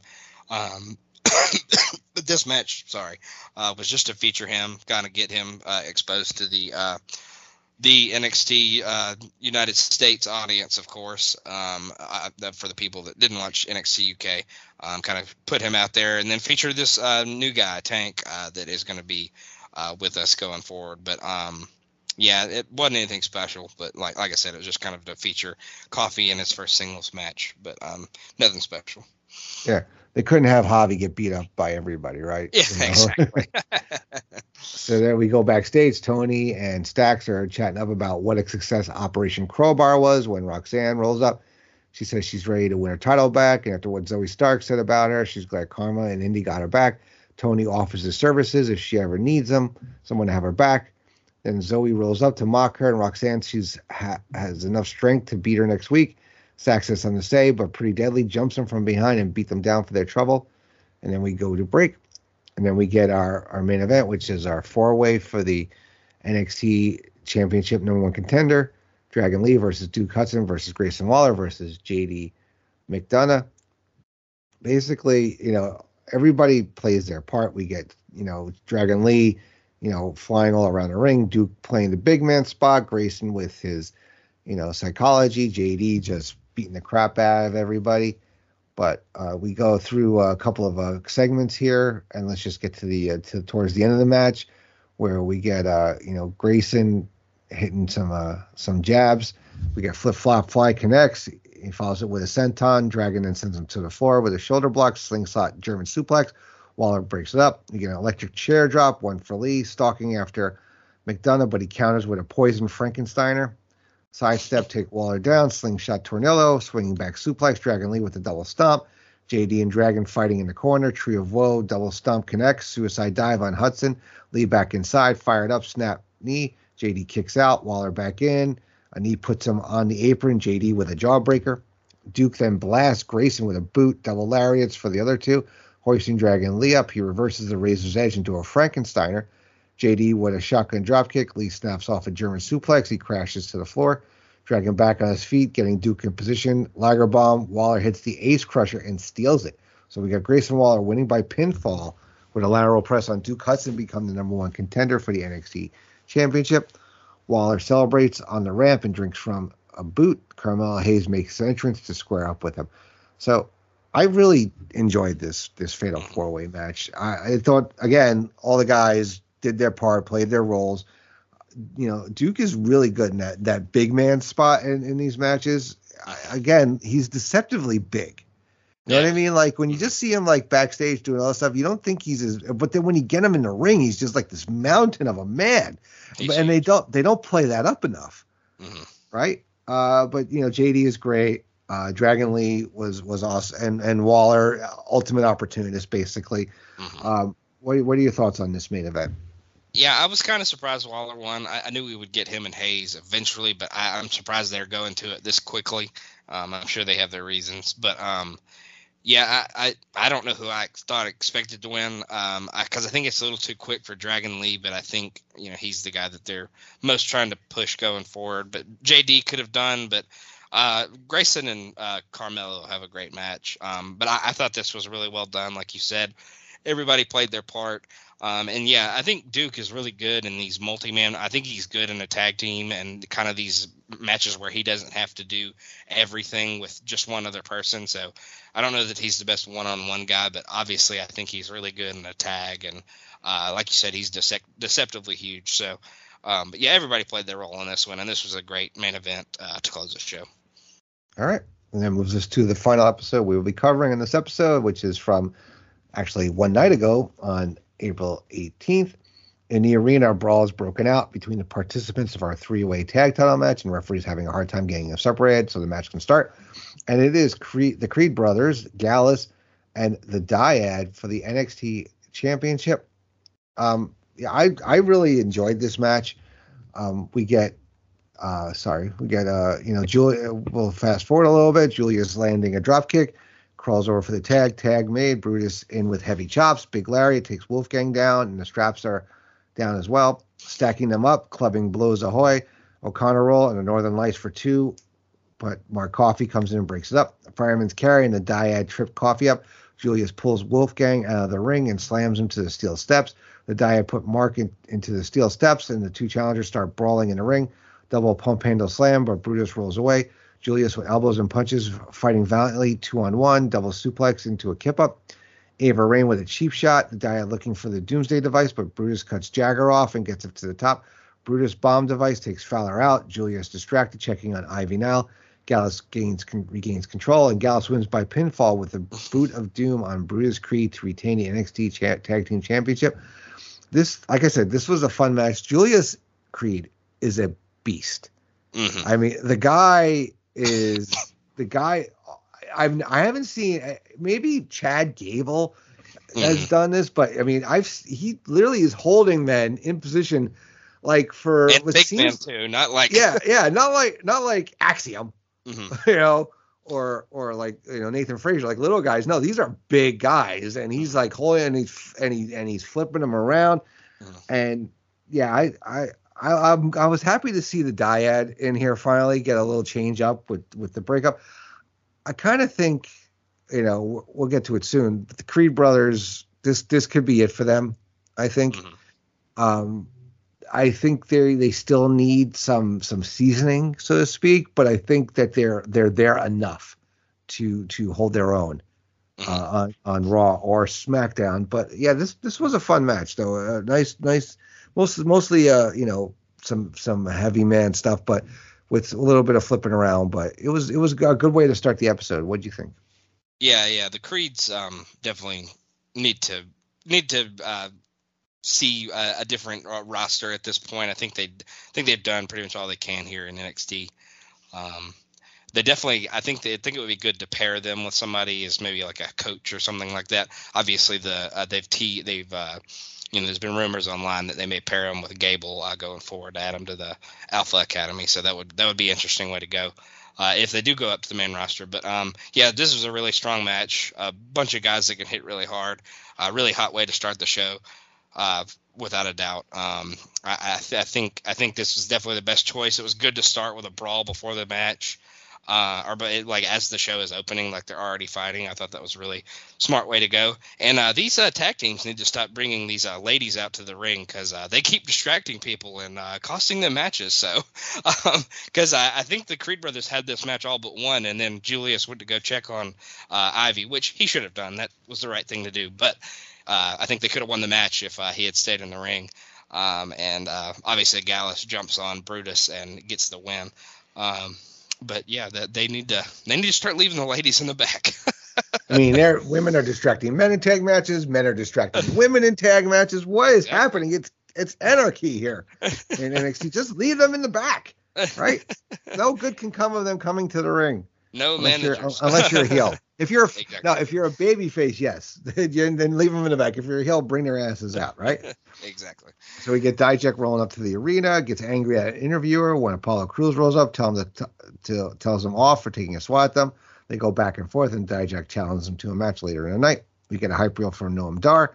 Then we get Nathan Frazer hosting a John Oliver style talk show. He talks about how his injury has left him with something missing, and it'd be easy to get sad about. But last week came to realization that applies to everyone on the roster who's lost a match or two. It's a locker room full of studs and studettes. And if you fail for three seconds against a world class athlete, it's okay. Don't bitch, don't moan, don't complain. Just look inward. And he realized he'll never be depressed if he simply never shows up again. He's so he's going to practice what he preaches. So, you know, getting a Dijak Apollo match is not the most exciting thing.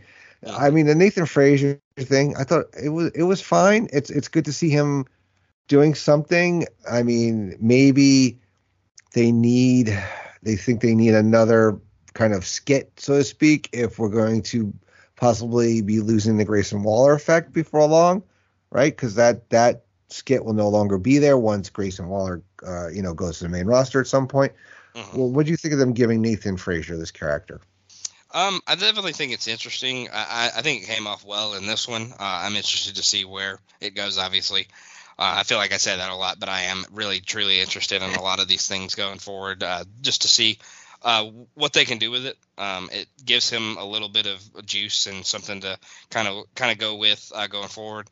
Um, and yeah, Dijak and Apollo's not really light my world on fire, so not not super interested in seeing that one. But um, you know, I- I don't know that Apollo has much more to accomplish in uh, in NXT, so maybe he's one of those that might end up going back to the main roster as well. Yeah, I, I and I really don't know what he'll do once he gets there. Yeah, that's true. I, I think he's kind of aimless, uh, um, a man without a man without a home. Yeah. Uh, so yeah, we got Myles Borne versus Noam Dar. Basically a squash match to uh, to show uh, Noam Dar off with his first proper NXT match. He wins by a pinfall with a running enzuigiri. I noticed that they uh, it's no longer the NXT UK Heritage Cup he had. Mm-hmm. So there was a little change there. So mm-hmm. uh, maybe it's coming, like like you like you uh, had said. And then we get uh, Roxanne Perez cutting a promo on Zoey, and uh, Tiffany Stratton is listening, and she if she has to go through her to get her title back. That uh, that's what she'll do. So what do you think of this um, uh, Noam Dar uh, squash match? Yeah, I mean it was just to showcase him, kind of like you said. So um, glad to see him in a match. Uh, like you said, they stopped calling it, it, They took away the NXT UK part of the Heritage Cup, so hopefully he'll defend it going forward, and they'll have those like British round style matches. Um, we'll see uh, as as the as the shows go on. Um, but like I said, I keep saying I'm excited to have him around. Um, and then yeah, Roxanne's ready to go for this match with uh, Zoey Stark, uh, and so we'll see how that one goes. All right. So we get uh, back from commercial. Josh Briggs is having a chat with Kiana James. She doesn't like him, but she'll hear him out, and he wants her to get Brooks Jensen to talk to him. He begs, reminding her he helped Fallon stick to get her and Fallon stick together with her in the team, and his relationship with Brooks can't end like this. Kiana tells him to talk to him himself, and Brooks walks in through the door. Kiana has given him a thorough makeover, and he has Josh to leave. Josh begs him to come have a cold one, talk it out, and Jensen says they're not family, and he's tired of being treated like a kid. Briggs says he's always felt he was like a brother, and he doesn't know who he's talking to. Brooks then tells him to leave. So, you know, I watched this, you know, last night, and I, I instantly messaged you like, I'm getting serious York Foundation vibes here from the way, you know, Brooks's hair was like all all like you know straight back in a ponytail. He's got nice mm-hmm. clothes on. He's got you know his his mustache is somewhat not terrible. Uh, basically, yeah, he, he's he's he's kind of gone from country mouse to city mouse, so to speak. Mm-hmm.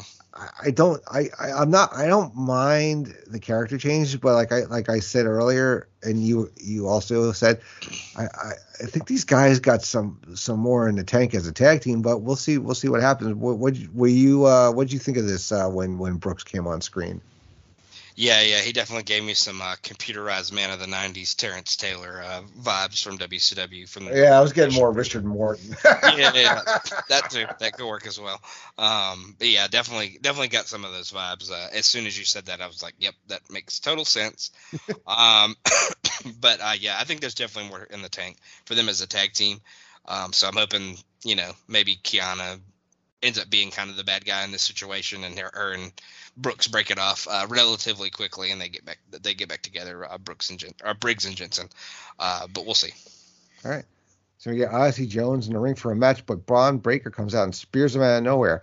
Bron gets in the mic, starts talking trash about fat rednecks, and says he had to come out here and put a stop to the pathetic Chase U award ceremony where everybody gets a trophy.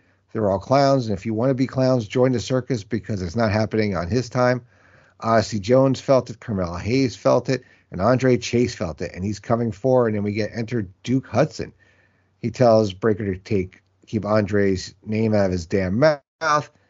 Um, basically, he challenges him to a Chase U size uh, ass whooping, and it'll be a battle of giants when Bron goes up against the man himself, the legend, the beacon of hope, the beating heart of Chase University, Andre Chase. and Bron tells Andre to enjoy these last seven days. He has to breathe because he's going to spear his little ass in half and end Chase U. So I don't know. Maybe Odyssey was hanging out too much with, uh, you know, Enofe and Blade, and the skin mm-hmm. kind of rubbed off on him because he, he, this is the second week in a row he's looking like a bitch, basically. Mm-hmm. Um, I, I, I did like this this promo here by Bron and continuing, you know, how you act like a heel, basically heel heel 101. You you you call the fans, uh, you know, the derogatory names, and uh-huh. you know you, you you shit on them, and and then we get you know Duke continuing on his his I'm here for Chase, but not really kind of thing, where he he challenges uh, you know to a match but it's not him. It's going to be Andre next week. Uh, I, I don't see it ending well for Andre on the next episode. But what, what, what do you think of the the Bron and, and Duke stuff here? Yeah, it was good to kind of uh, use uh, continue to use Chase U because uh, the NXT arena loves uh, Chase U. They have the whole section, and uh, everybody's in into the whole Chase U thing. So um, it's good to use that as a way to get uh, Bron more over as a heel. Um, yeah, another solid promo by him. Um, and, and I love Duke building it up and building it up, and then saying Andre Chase and not himself. So, uh, um, yeah, good, good, good little uh, work there by Duke. But um, yeah, yeah, I don't see this uh, match ending out too well for Mr. Chase. Are are all the people in the Chase U section? Are those all PC uh, people? You think? Uh, I, some of them probably are, but some of them I think are just you know, hey, will you wear the shirt, you know, kind of thing. And sit in the uh, section. And, okay. Yeah, and sit in the section. So I, I, I think it's partial, maybe some recruit kind of people, but uh, also just fans that they say, hey, you mind wearing a Chase U shirt and sitting in the Chase U section? So. Um, I was just wondering because there were a couple of hotties in the section, so I was like, yeah. we're going to see that at some point. Uh, so then we got a Cora Jade interview. She says that she was being nice last week, and the only thing she regrets is Lyra Valkyria interrupting her before she could finish running down the roster, which we were all grateful for that interruption. Um, then we get Gigi Dolin rolling up saying that Cora is displacing her anger and that her big Instagram famous ass is going to kick hers tonight. then we get, uh, you know, a pretty deadly interview. They said the only way that, to get through the D'Angelo family is speak their language. Uh, so they basically um, uh, Kid, kid had a bad time recounting it being kidnapped by the alleged baby faces here. They'll happily hand out another beating and play by their rules. Anything goes next week. And we get Roxanne Perez versus Zoey Stark. And this was, you know, a pretty decent match here. And, you know, we get, it ends up with Roxanne winning by Pop Rocks clean in the middle of the ring, which again is leading me to believe Zoey is, uh, is all but, uh, gone from NXT, uh, very soon. But what what do you think of uh you know the Cora J Gigi Dolin interaction here? We get the pretty deadly, you know, continuing on their feud with with the D'Angelos, and then this Roxanne Zoey match. I, I love the Instagram famous ass because I'm a big fan of uh, of that, uh, as we know. Um, but uh, yeah, her cutting off Cora was a good thing, uh, and they make a match for later uh, between them two as well um, pretty deadly. I, I, like earlier that they kind of took it to the D'Angelos and uh, showed a more aggressive side uh, of them. But obviously, they have a match coming up next week uh, at the spring breaking uh, episode of NXT. So um, looking forward to seeing that one because I thought their match a couple weeks ago was pretty good as well. And then the match was good. Uh, Zoey's the ring general as always, uh, but Roxanne shined really well. I think she fought from behind really well. She was con- constantly fighting uh, from from beneath, and I think she does that really well. So, um, and that pop rocks was kind. Of, it seemed like a kind of a pop rocks out of nowhere. Uh, so maybe that'll be the new uh, wrestling meme going oh. forward. Oh. yeah. See, the thing I love about Pretty Deadly is that they are these joking, ha ha ha, we cheeky monkeys, but then they could kick the crap out of you. You know mm-hmm. what I mean? Mm-hmm. Like uh, it's almost like a switch can go off with them, which is I think is really going to to lead them to success. Like they they you know because you don't want them to be Adam Rose on the main roster. Basically, you don't want to be like, oh, we're fun, we're fun, we're fun, because you never really got to see him being a badass on the main roster. I mean, I kind of paused my my NXT watch, so he's still Leo Kruger. So I, I haven't seen how that evolved, but that that that's my worry for them, and I think that they will be able to get around that by how they can, you know, because they, you know, had that thing where they were they they were beating up Gallus not long ago. Now they're beating up the D'Angelos, not showing that they're just not these like you know pretty boy, funny guy pushovers. Mm. So I really, I that's one thing I really like about them. They're they're they're really I'm happy there because I I knew of them. I didn't know much about them in NXT UK, but I'm very happy that they're you know they came over because they've been a welcome addition to this, and they think they're going to do well on the uh, the main roster. Mm-hmm. So then, uh, post match uh, from Roxanne Zoey, we get Indi making her entrance. Says she wanted to say to Roxanne's face that she wouldn't be standing out here if it was for her, and she wouldn't be much of a champion if she didn't return the favor for somebody who didn't lose her title in the first place and offers her a match next week. Perez says that they're friends in and out of the ring, but for that title, it's everyone for herself, and she's on. Then we get Tiffany Stratton interrupting, who's confused and as why everything is not about her, and says that Indi's title ring is pure dumb luck. And she keeps drawing at it. Indi snaps and makes it a three way. So we get uh, Grayson Waller interviewed backstage. He puts on American accent and says the match against Johnny Gargano was unsanctioned. That means it didn't happen. And he's going to have Carmelo Hayes on the Grayson Waller effect tonight and tell him to his face that he's taking the title from him. And we get footage from last week of Von Wagner begging Robert Stone for one last chance to open up to him.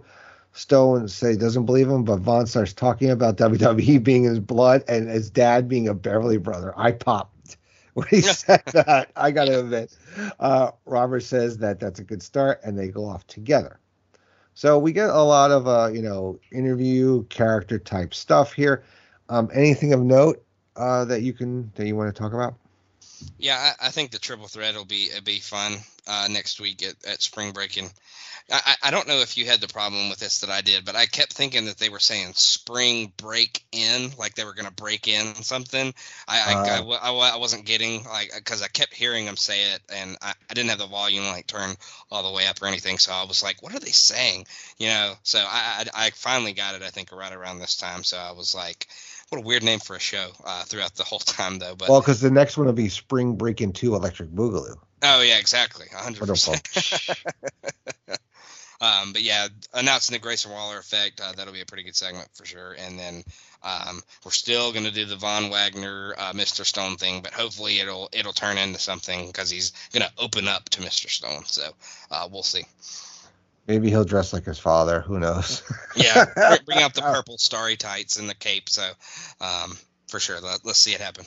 I I you know, I was okay with the Beverly Brothers. I mean, I'm, I'm, she's, I remember when they had the, the first manager was the coach, mm-hmm. and then they really, they really got, you know, it was kind of the thing like, you know, almost like the Rougeaus, like you give them a manager that could actually talk though when they were with the genius, and they, they weren't bad, you know. The brothers Beverly. Yes, the brothers Beverly. All right, so then we get an Axiom promo where he looks in the mirror and talks about how Axiom is his identity, but Scrypts distorts his voice to obscure his identity and sow fear. And when he beats him, he'll unmask him and reveal him to the world. Like we don't know it's friggin' Reggie. Christ's sake. Mm, we get another. I know. We get a Sol Ruca TikTok featuring Tank Ledger being congratulated on his debut. Then we get Cora Jade versus Gigi Dolin. Uh, you know, a good back and forth match here. And we get uh, basically later on in the match, we get Gigi reversing and punctuating, uh, you know, a Japanese stranglehold with a lung blower, forearms into the ropes, whip across, big blue is sloppy, but does the deal. Another boot, arm wringer, roundhouse kick for a glancing blow, and Cora blasts her with a forearm catch the knee in the ropes. Jade uh, shifts, sunset flip. Jacy Jayne runs in, but her interference goes nowhere, and Gigi slams her into the ring, knocking her to the floor, throwing her into the steps, and then throwing Jacy over the announce steps. Gigi breaks the count, and Jade blasts her with a rising knee and follows it up. And Cora Jade wins by pinfall with a DDT. Post match, Jade gets on the mic to crow about another victory. Enter Lyra Valkyria in a cloud of smoke, says that she'll be the time for talking is over. Next week, Cora's claim to be the savior of the division will be tested as they engage in battle. So I thought the the match was fine. Again, this JCGG thing is not going to end anytime soon because we haven't had like a real big time uh, match between the two of them. We had that mm-hmm. one on NXT, but it was kind of a, uh, I guess, a fluke, so to speak, win for for, for Gigi in that one. Uh, Cora was fine. You know, she needed the win, to, and she needed to win. Uh, you know, kind of sneakily to continue on. And her and Lyra should should have a fun match next week. So, what do you think? Yeah, th- this was this was to get Cora a big win um, over a, over a you know a bigger name person here on NXT. Um, but also push across the uh, Gigi Jacy feud a little bit further. Um, obviously, they're gonna have another match, and like you said, that first match kind of felt like the you know first Carmelo Bron match, kind of a chapter one. Uh, obviously, they were gonna do something again later um, which whatever Jacy's thing was, why she missed the the the stand and deliver show, if he was really hurt or if it was just a storyline. But yeah, uh, obviously they're gonna have another match, so pushed along that, but it gave uh, Cora a big win at the same time. And yeah, I'm looking forward to um, her and Lyra next week, see what they kind of can kind of do together. All right. So we get Eddie Thorpe interviewed about. Uh, he said he traveled his all the world to test himself, focusing on enhancing his skill set, so he'll be ready for this opportunity when it happened. People have stereotypical images of Native Americans, but he's here to succeed. We had Damon Kemp rolling up with a slow clap and congratulates him on his speech. He said it wasn't a speech, and Kemp said he was very impressed and tells him to keep up the good work because he might have something. That's real, you know, from you know NXT superstar Damon Kemp. Uh, Jesus. Then we get uh, NXT legend. I know the guy. I, has the guy gotten a win and all? He's not the guy to be in this. It's been a minute. yeah. So then we uh, we get Josh Briggs is at Fallon Henley's bar being sad about his buddy. Then we get Kiana and Brooks roll up arm in arm. Said they're not here to drink, and Brooks tell Briggs tells Brooks that he mustn't have meant everything he said, but Jensen tells him he meant everything and he's clearly the star of the show. Josh tells him to run around with his cheating girlfriend, but he's not going to sit here and take the, the trash talk. And they're here to challenge them to a mixed tag, and Josh says he'll be ready to hand out an ass beating. All right, so um, what do you think? Uh, so I didn't think we're, we were going to get here with this, right? Uh, do you think we get the reveal of whoever Sebastian is is next week? And is this going to be the the the I guess the the the split is going to officially happen? Like like they're going to have their match and all that. Uh, is it going to be you know Brooks is a heel, Briggs is you know, then they're both singles. Like, what do you think's going to happen here? I, I, do hope we get some kind of reveal, reveal, or they just, or they just end up going full heel with Brooks. Um, I, I, just want this to be. I, have enjoyed it for the most part, and it does have some good spots. But this this has been going on for a long time, and I, am kind of ready for it to be over. If I'm being yeah. completely honest with you, so um, I think it'll be an all right match, um, but hopefully it has some kind of resolution for the whole thing. All right, so we get Apollo Crews versus Diamond Dijak.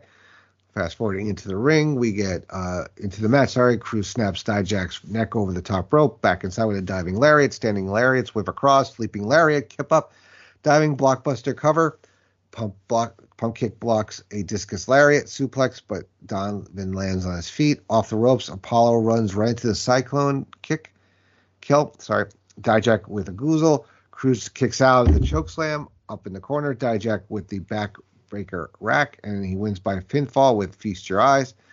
Post match, Ilya Dragunov runs in and sends Dijak backing with a boot and a headbutt before the referees and security swarm to keep them apart. I mean, match was fine, right result here.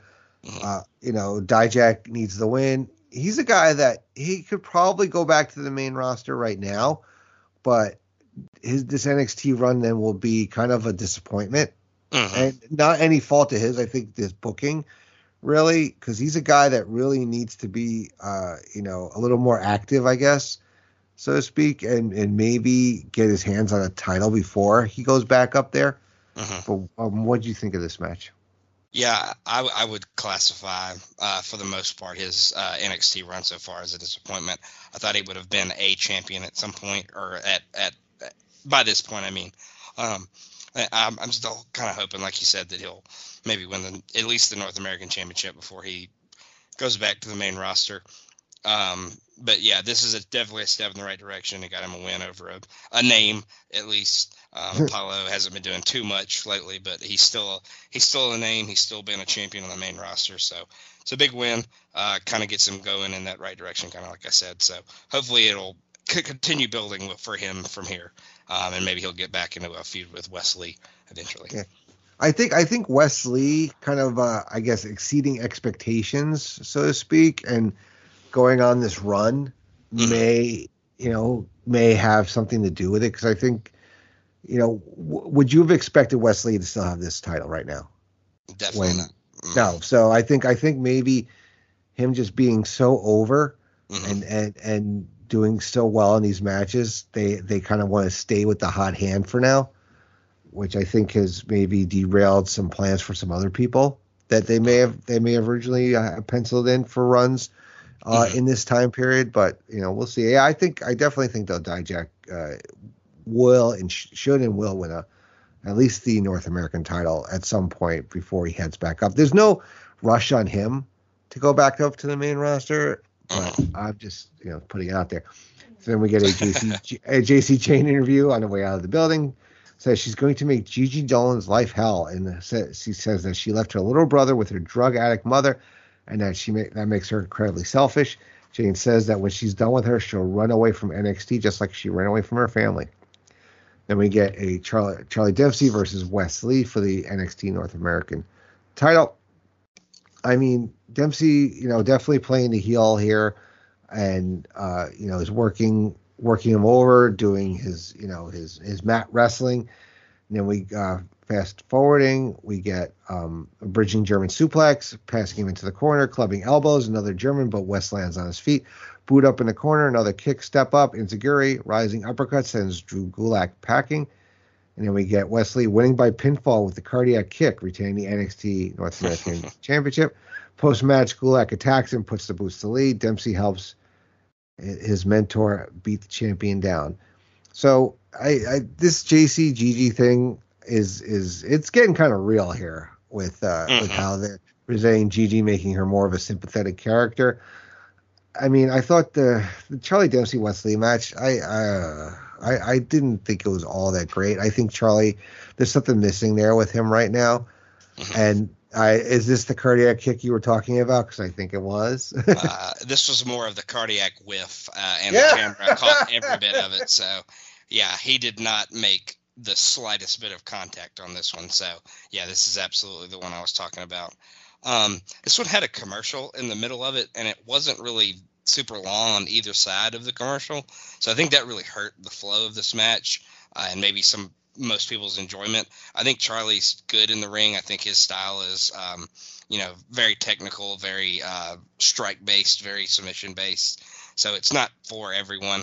I think he can have some good matches, and I think he could have a good match with Wes, but I just don't think they were given a ton of time here, and I think it was hurt by having like I said, the commercial. I mean, they do the picture in picture, but like, I'm not gonna lie. Most of the time during the picture in picture, I either fast forward or I look at my phone while it's going on because I know nothing exciting is gonna happen during that. So, um, if I'm being completely honest. Um, but yeah, this this is a rematch that I would like to see down the road, but um, Dempsey definitely needs a little bit more uh, seasoning uh, before he starts having some bigger matches like this.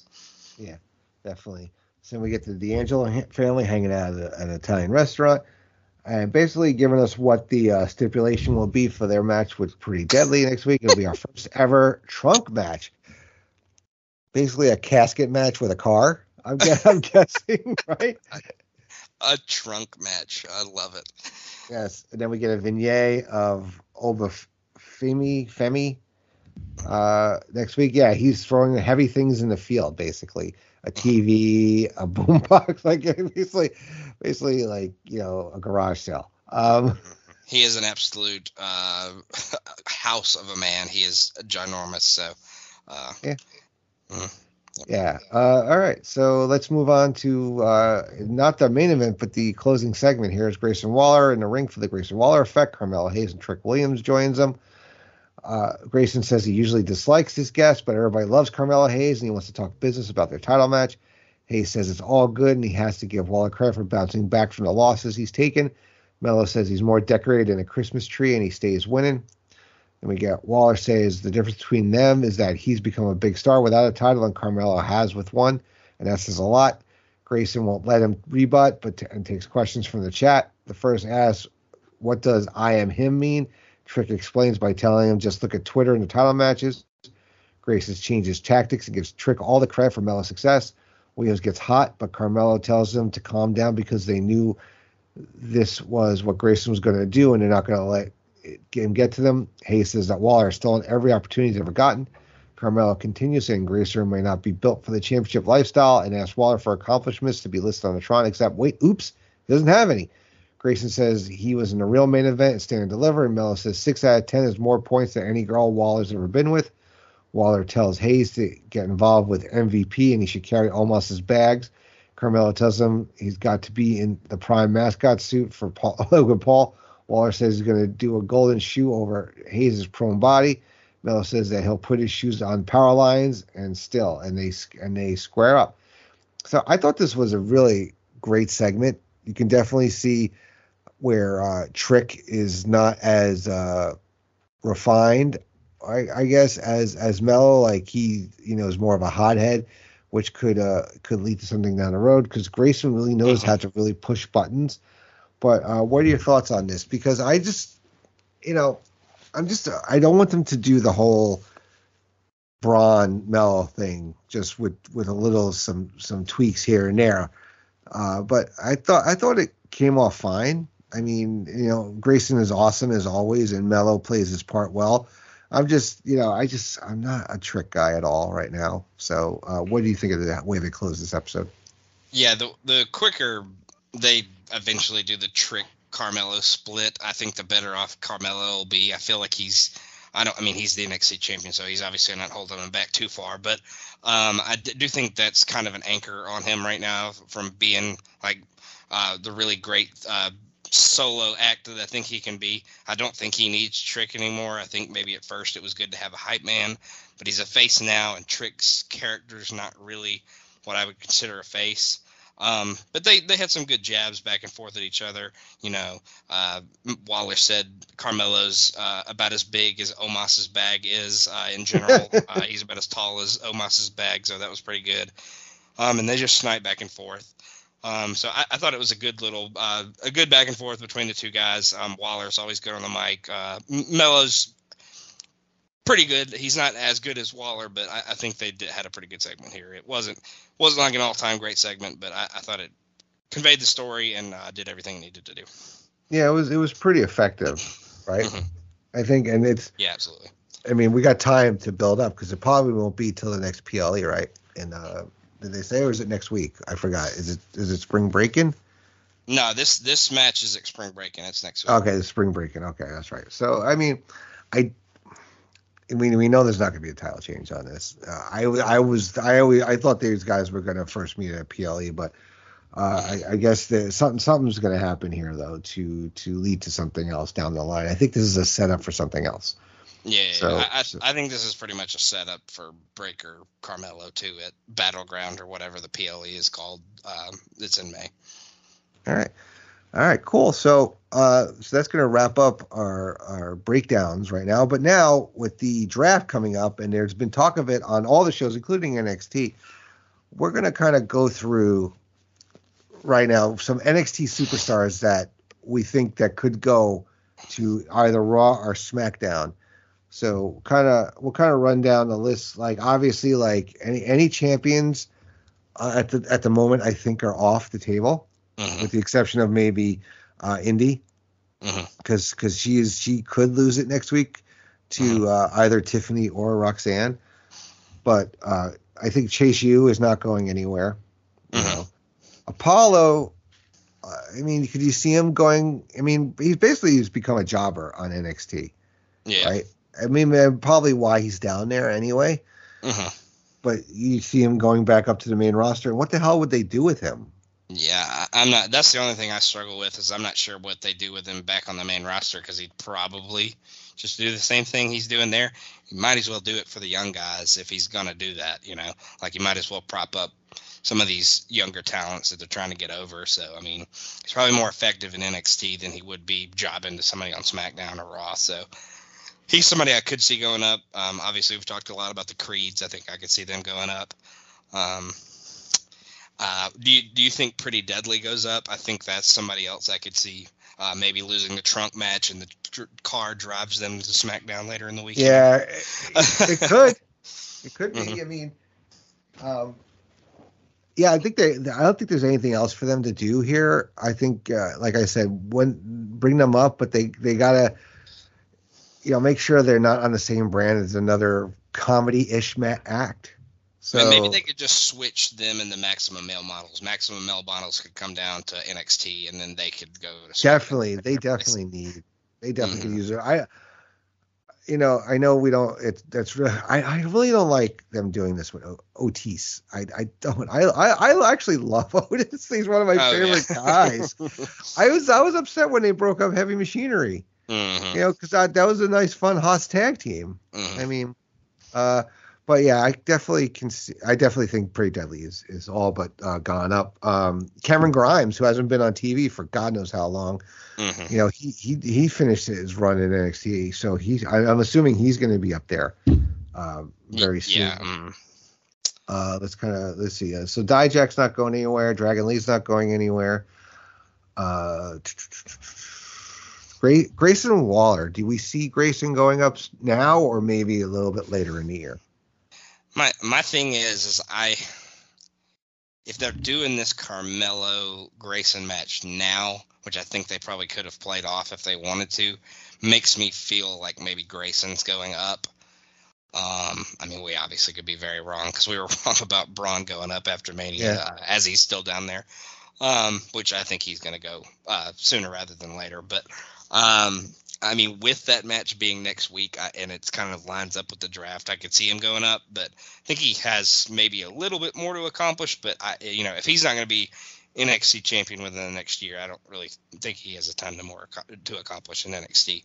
But I mean, if he he was left down there to do that eventually, I, I could see it. But um, I think he definitely could flourish on the main roster if they put him up there.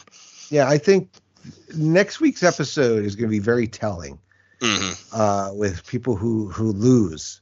hmm You know, basically, do they? You know, because that's the thing. Triple H is big. You know, big. You know, doing best for business, and that's what you do. You do you do the job on the way out. hmm So uh, the people who lose next week, uh, you know, pay special attention to. Well, at least the ones that we are suspecting could Yeah, be yeah. going off. Mhm. Here's an 'Cause if- interesting one. Go ahead. Sorry. Yeah, I was gonna say if if Tiffany wins next week, I, I could honestly see both Indi and Roxanne going up.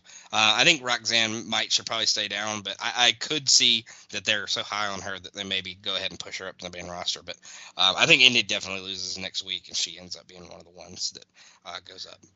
All right. Uh, Dragunov. He's a guy I could see. Mhm. You know, I, I honestly, I would send him up and kind of establish him with Imperium, make him like a new Yeah. member. Yeah, they could add him to Imperium for sure. Um, I, if he didn't have the thing going on with Dijak, and I don't think they're blowing that off next week, I, I think I would maybe be a little more on board with that one. But um, he could he could be good. I mean, he's he's definitely talented enough to flourish up there. So, um, but uh, that one's a little less likely, but I could see it if it does. I mean, I could be okay with it if it does happen. We got JD also too.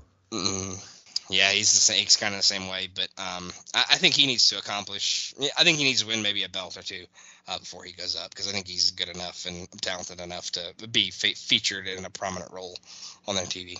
Do you think? Now I don't know how they would replace them, but do you think maybe throw putting the dyad of not the whole schism faction, faction, but maybe just the dyad as a way to keep them happy? You know, promise them uh, getting moved to the main roster, maybe. Yeah, that could be a way to kind of keep him happy. Um, I, I think it would maybe be. I, I, I don't know. I, I was gonna say maybe it would be smarter to give him the belts, but I, I don't know if they need to be the people that beat Gallus. So I'm not sure. But yeah, that could be a way to keep him happy for sure.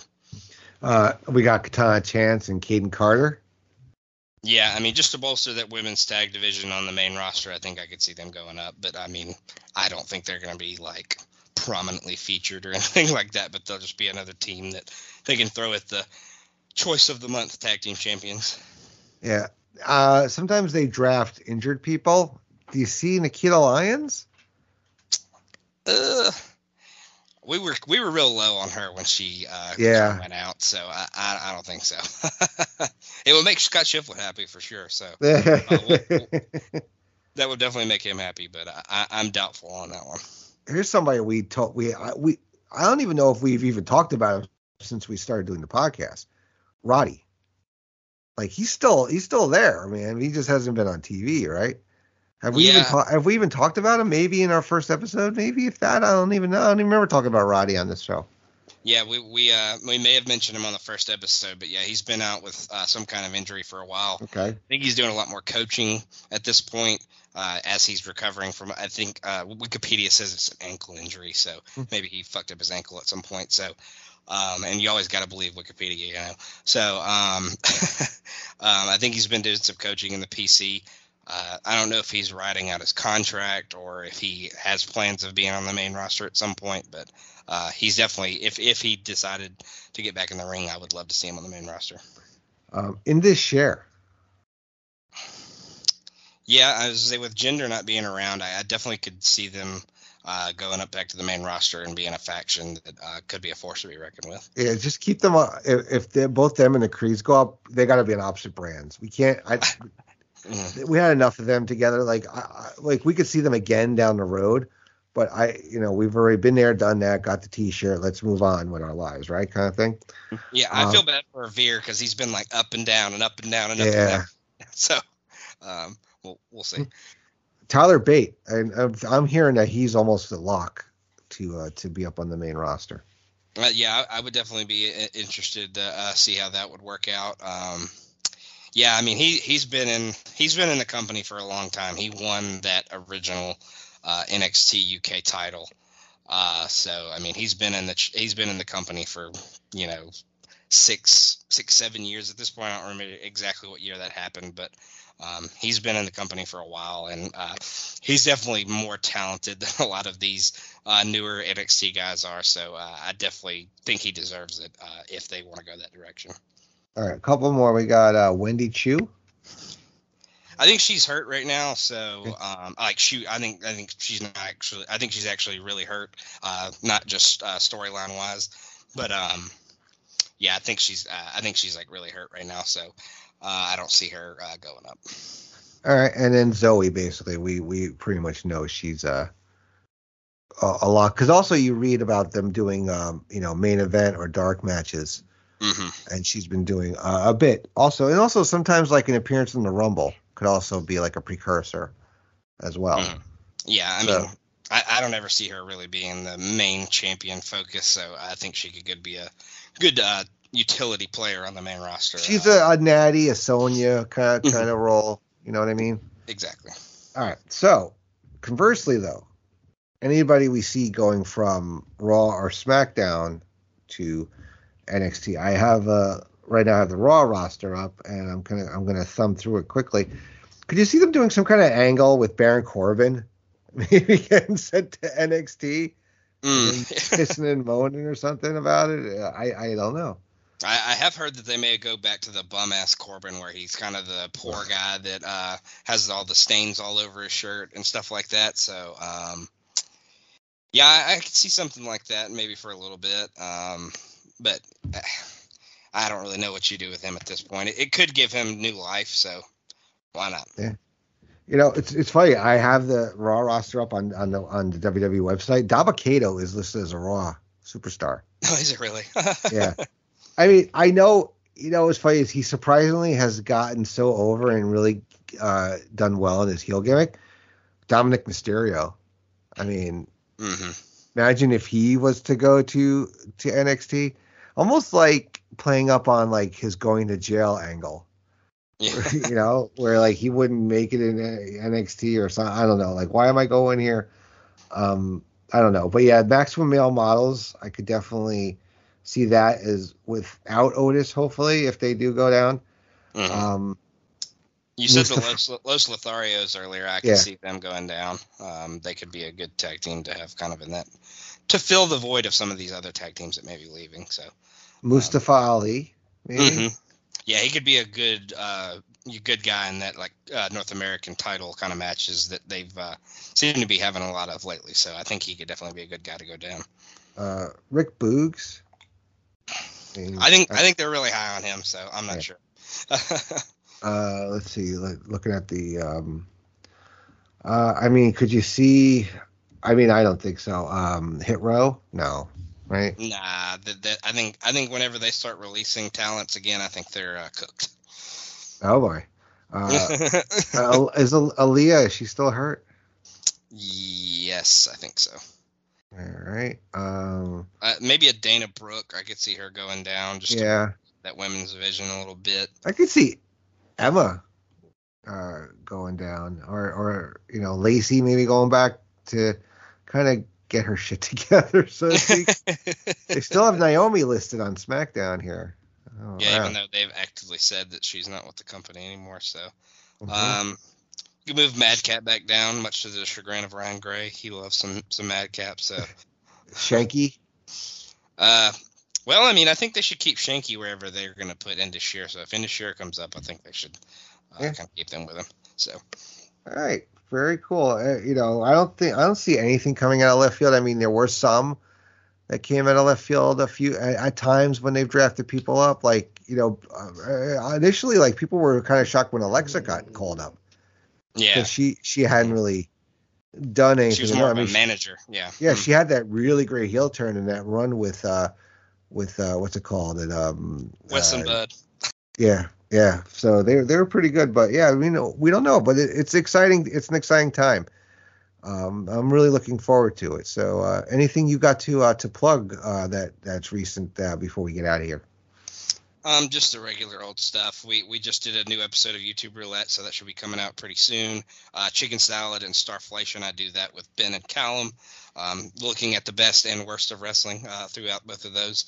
Um, Highway to the Impact Zone. Uh, we'll we are about to do the uh, lockdown 2006 episode, so that one should be fun. Uh, Sean Kidd, I heard, is actually going to make an appearance on that one. So, uh, you know, his regularly scheduled appearances don't uh, actually happen too often these days. So, the fact that we got him on is uh, pr- pretty special. So, uh, we'll see how that goes. I'm sure it'll be disastrous as always.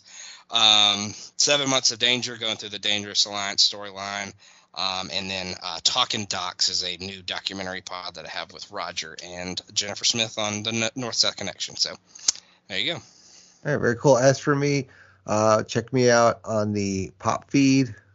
Uh, recently, uh, I've had uh, we have the new episode of Pop Goes to Classics, our Disney uh, pod that we're uh, going through the full length animated features. The latest episode actually dropped yesterday, which was Tarzan. So next one up will be Fantasia 2000. That's myself, Miranda, and Steve Riddle. Miranda and I will be back with a new episode of our Muppet Pod within the next week or two. So looking forward to that. Uh, Traders of the Lost Arcs will be back. We are recording next week. Uh, I believe we're doing. I don't even remember actually what we're doing. I haven't read the comics yet, to be honest.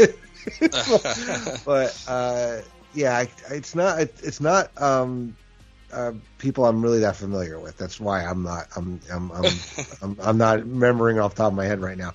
But whatever it is, it's going to be fun. It's going to be uh, really an education because Tim Capel, love you know when he runs the show on, on these pods because he is so great at what he does, and Sean is is there and loving his comic stuff, and Shiflet is is having a good time. So look forward to that dropping within the next uh, week or so as well as uh, you know new episodes of the live watch of Pop Goes the Classics with the Pixar ones and the blockbuster rewatches. Check me out on Stream Lounge.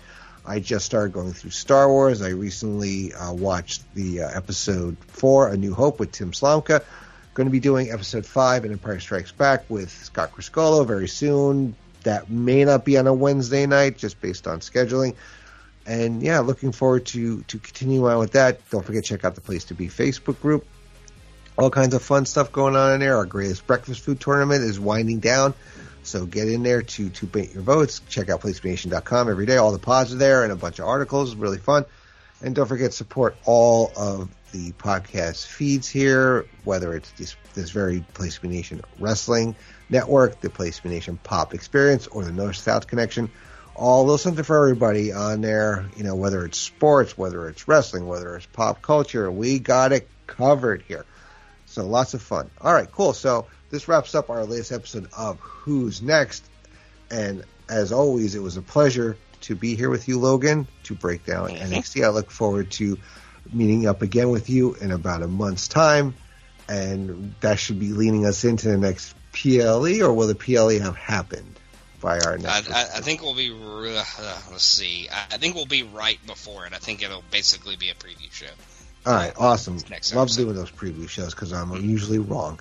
All right, so for Logan Crosland, I'm Andy Atherton. Thank you for listening to Who's Next, and we'll see you on our next episode. Take care.